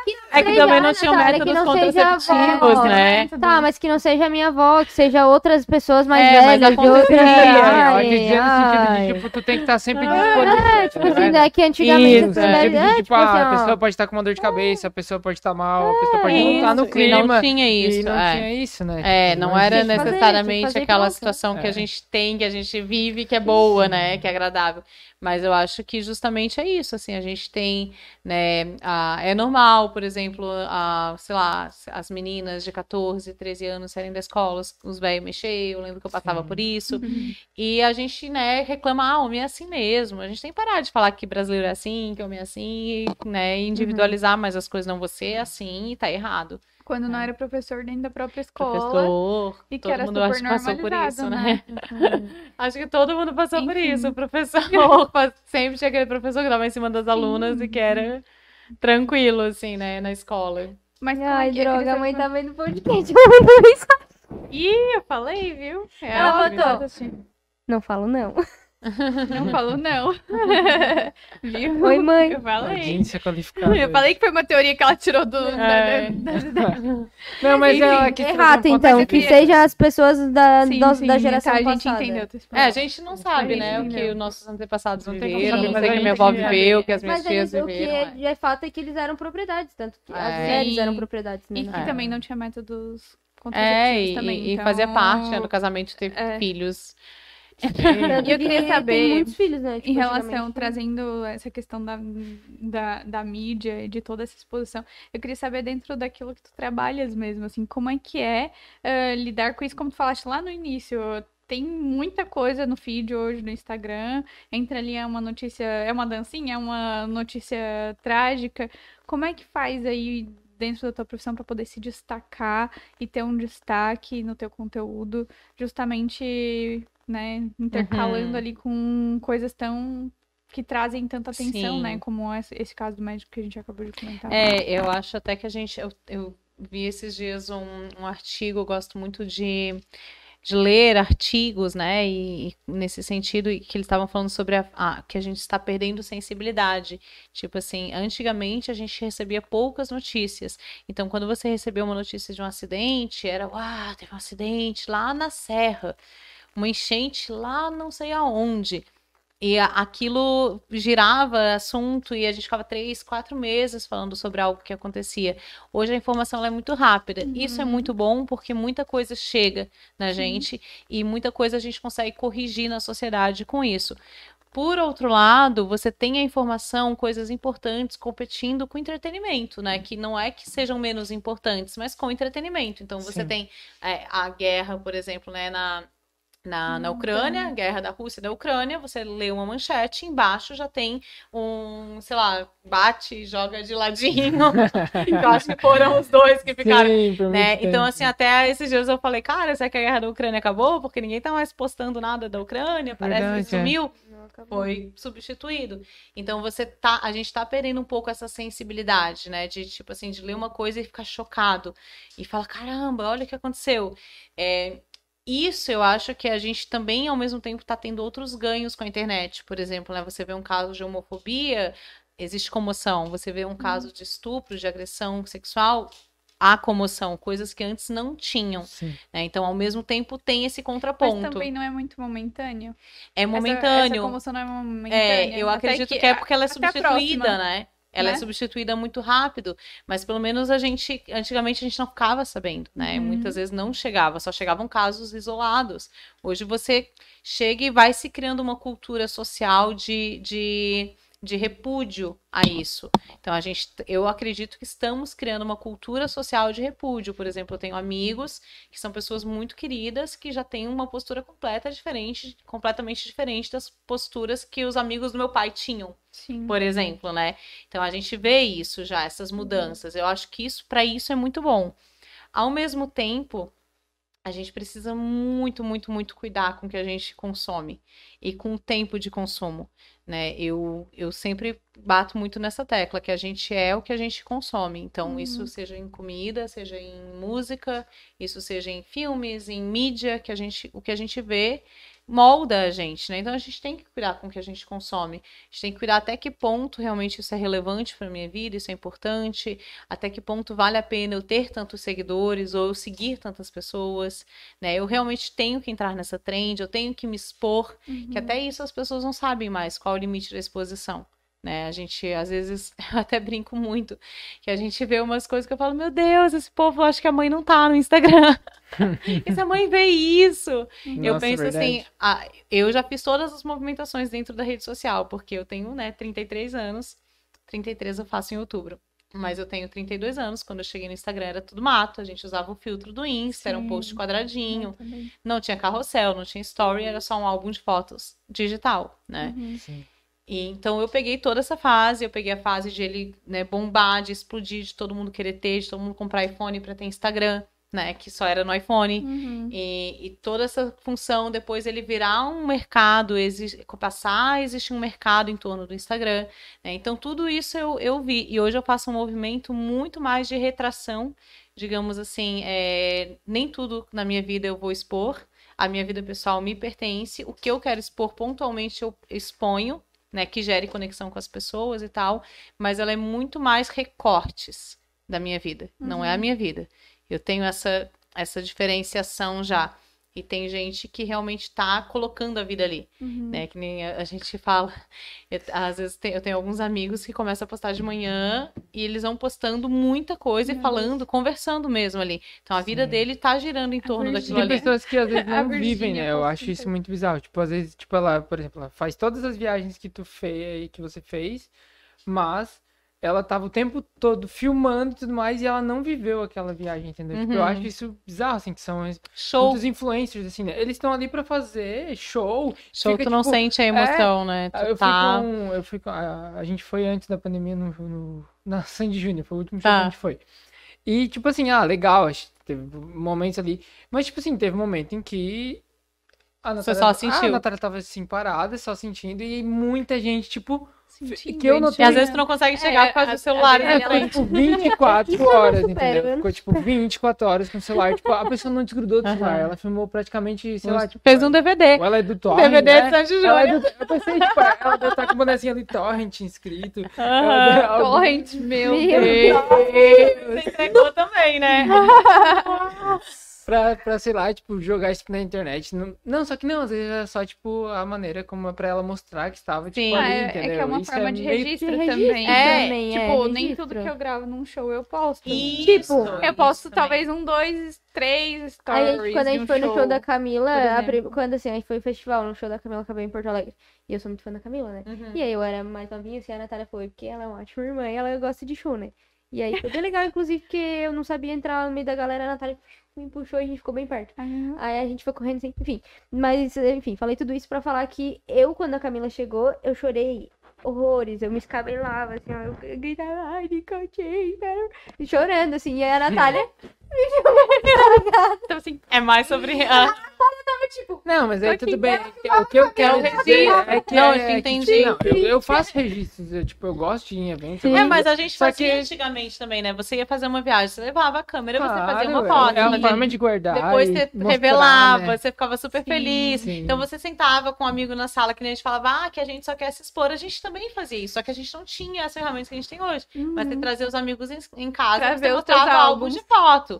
Né? Fazia festa de 15 anos, você que fazia álbum, ficava exposto Uhum. na vitrine da loja, né? Formatura. Sim, era esse rolê. verdade. Então, a, o instinto ainda tá aqui, ainda é o mesmo. Só que eu acho que hoje o que a gente tem que realmente cuidar é, é de, de entender que aquilo ali é um recorte. Que nem uma vez eu vi uma, toda uma conversa, né, sobre ah, que no Instagram tudo é bonito. Eu falei, é óbvio que é tudo bonito, é recorte da Sim. vida. Né? Se Ninguém você vai mostrar. então, olha quanto a gente é, o quanto a gente é iludido. Tem pessoas que realmente estão achando que aquilo ali é vida real, que realmente estão se afetando por aquilo ali.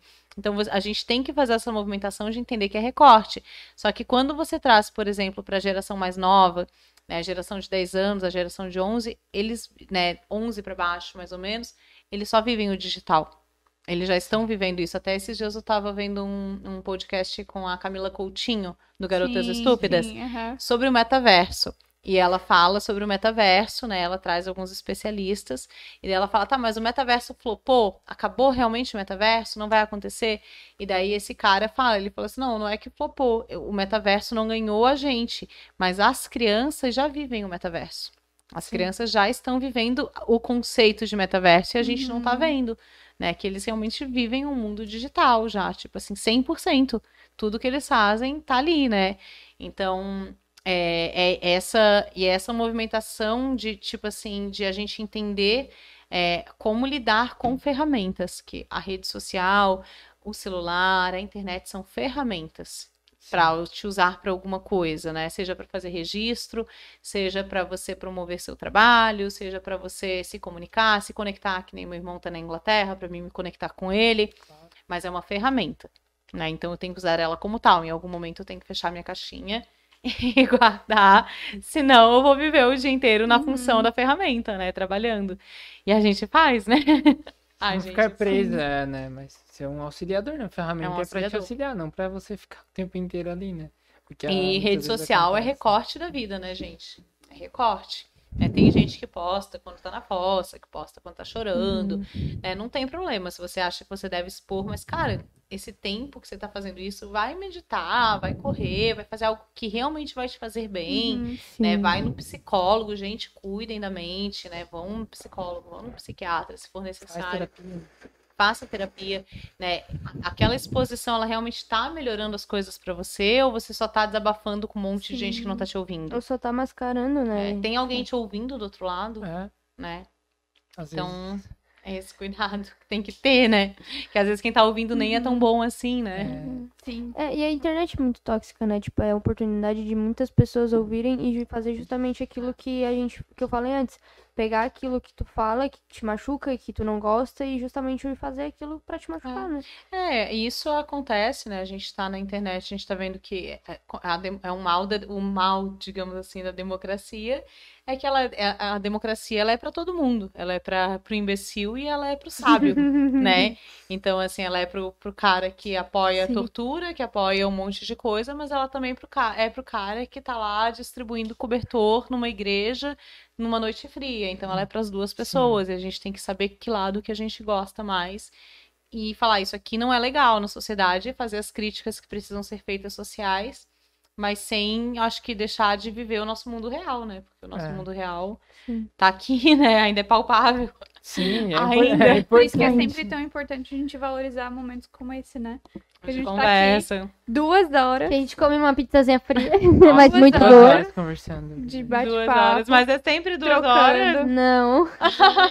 É geralmente uma hora e meia. É uma hora e meia estourando ali. Uma hora e meia. Não, tem. Não, tem duas O da horas. Karen foi. A gente sempre fala que a gente é, fez o podcast com a Karen Suya. Sunhan. E aí a gente. Ela é comunicadora também, né? Ela é jornalista e tal. Esse e, é o balde. e a gente falou, falou, falou, falou com ela e ela falando, falando, falando, falando. Aí, tipo. é, Duas Agora- horas de programa já. Daí ela começou a entrevistar a gente, entrevistar a Natália e o Victor pra saber como que eles casaram, não sei o que, como é que foi pedido, coisa arada. Aí chegou no momento do podcast que eu, eu já tava assim, ó. Cara, tá caótico. Tá caótico. Vamos embora. Tchau. É. Meia-noite. É, a gente tava pedindo cerveja, aí tipo, a gente tava tomando cerveja com ela, tava ela tomando cerveja e a gente, ela tipo, puro massa. caos. Foi muito massa. Mas é- É, Foi mais recordista, longo. a gente fala todo Foi mais longo, É, mais mas é gostoso. Ninguém tipo assim, o às vezes, por exemplo, né, um paralelo que eu vou fazer. Eu tenho essa. Eu falei que eu tava. Eu fui pra São Paulo, essa, na Bienal do Livro, né? E, Nossa. e daí, eu, depois de São Paulo, eu fui pra casa da minha amiga, da Yasmin. Antes de ir pra São Paulo também, eu fiquei na casa dela, que daí em Floripa, que meu voo saía de lá e deixei meu carro na casa dela. E eu não via a Yasmin há três anos, por conta da pandemia. Né? Então faziam três anos que eu não via ela. E a gente não é aquele tipo de amiga que a gente fica mandando meme um dia inteiro, que a gente fica dando risada, que a gente conversa o dia inteiro, que a gente troca ideia, pergunta, e o Find, e o boy, e não sei o quê. A gente não tem essa amizade. A gente tem uma amizade muito profunda que eu sei que daqui a 10 anos eu vou estar com o Benjamin, que agora ela tá grávida, Ah. dando uns tabep na bundinha dele. eu sei que vai ser isso, assim, Nossa. sabe? E foi muito engraçado que ela me buscou. Eu fui com ela na ultrassom dela, Hum, né? E, e ela, o esposo dela tal. E depois ela me levou no aeroporto, depois ela me buscou no aeroporto. E a gente sentou e a gente conversou e parece que a gente estava em contato esse tempo todo. E eu já, o contrário também acontece. Eu tenho pessoas com que eu mando meme, que eu dou risada, que tá sempre curtindo minhas fotos, que eu tô sempre comentando só essa pessoa, mas eu nunca sentei numa mesa de bar com essa pessoa pra conversar. Uhum. E eu e a Yasmin, a gente tem uma conexão que eu já chorei no colo né? dela, ela já chorou no meu colo, a gente já deu a Muito mão, a legal. gente já se abraçou, a gente já viveu tanta coisa, né? É tão real a nossa amizade que foda-se a internet. Sim. Se eu ficar três anos sem falar com ela, eu vou mandar uma carta. né? Então, tipo assim, se eu ficar, que nem ela Bem tava, isso. ela tava na Inglaterra na pandemia e eu no Brasil. Né? Então, se eu ficar anos sem falar com ela, eu vou sentar pra conversar. E eu- eu- se ela me mandar o convite do casamento, se ela mandar o convite do casamento dela, eu vou ir Uhum. sabe? E já tem pessoas com quem eu falo todo dia que eu não tenho essa conexão, mas que estão ali no meu online. Eu tenho, eu, eu falo pra Natália, a Natália não, não chegou nem a conhecer. Tipo, a gente vai fazer três anos agora que a gente tá junto eu e a Natália. E eu tenho dois, meus dois melhores amigos, um tá em- na Filipinas Tá. e o outro em Portugal. Então, tipo assim, Aham. só que assim, além de tudo, eles sempre foram muito meus amigos, mas a gente nunca foi amigo de WhatsApp. Sim. Tipo, nunca foi de mandar mensagem. Então, de Aham. vez em quando, assim, tipo, bate muita saudade ali, a gente se liga, Liga. tal, conversa. Mas eu tenho certeza que é a mesma troca. E é a vida real, E sabe? tu conta tudo como se a pessoa. E a pessoa Não. entende tudo e é. Aham, Faz é muito tempo isso. que eu não converso. Daí chega ali, parece que, tipo assim, que a gente tava conversando todos os dias. Porque ele já uma entende sequência de assunto. Tu faz aquele também né? Deixa eu te contar o que aconteceu nos últimos três.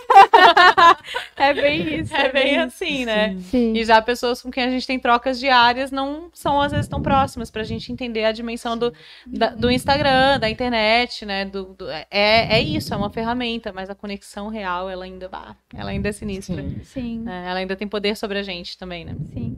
Por isso que delícia esse bate-papo contigo. Duas horas já de Ah. podcast. A gente ficaria aqui por mais e mais horas. Mas foi um prazer te receber aqui no podcast. Conhecer um pouquinho mais da Lui. Trocar experiência, trocar né, assuntos e a gente abordou assuntos muito pertinentes aqui, Aham. né? Hum. Então, muito obrigada pela tua participação. Foi realmente um prazer te receber, te conhecer. Igualmente, agradeço, gente. Nossa, né, o bate-papo. Também, assim, é muito gostoso quando a conversa flui sem, sem que a gente, né, veja que, ah, não, são pautas complicadas, não vamos falar disso, ou não vamos falar. Eu, eu percebi que vibramos parecido. Sim. Temos, né, queremos um mundo legal, um mundo bacana. Eu acho que o meu livro, ele é muito sobre essa minha evolução pessoal, que é uma coisa que eu acredito que todos nós vivemos. E se você não busca evoluir, você é uma, né, você precisa mudar isso, precisa melhorar. E foi um prazer, né, conversar com vocês. Com certeza quero ter outras oportunidades. Com certeza. Inclusive, já aproveita e já divulgando aqui. O pessoal Ah, pode te encontrar nas redes sociais, onde pode Tá. comprar teu livro. Então, o meu arroba é lowy.kelly, né, que é como eu assino o meu livro também. O meu livro, ele tá na livraria catarinense do Nações Shopping em Criciúma. E ele tá na editora Insignia, tá? Insignia Editora. Ele vai entrar depois em outros mercados, como a Amazon, né? Como o Mercado Livre, ele vai entrar também. Mas a princípio ele tá na editora Insignia, essa primeira tiragem, digamos assim. E, e loja física hoje só na Nações Shopping, na, na loja, na livraria catarinense mesmo. Perfeito, então. É isso, eu te agradeço, eu agradeço a honra de poder te conhecer, na verdade, trocar uma ideia contigo. E é isso, é nóis. tá? Ah, eu E eu não vou perder o meu réu primário. Respira, É. 90 segundos. A Lois já tá assim, já, já tá. Ela já tava, já tava assim, o canal já sentou de novo. Ah, tá tudo bem.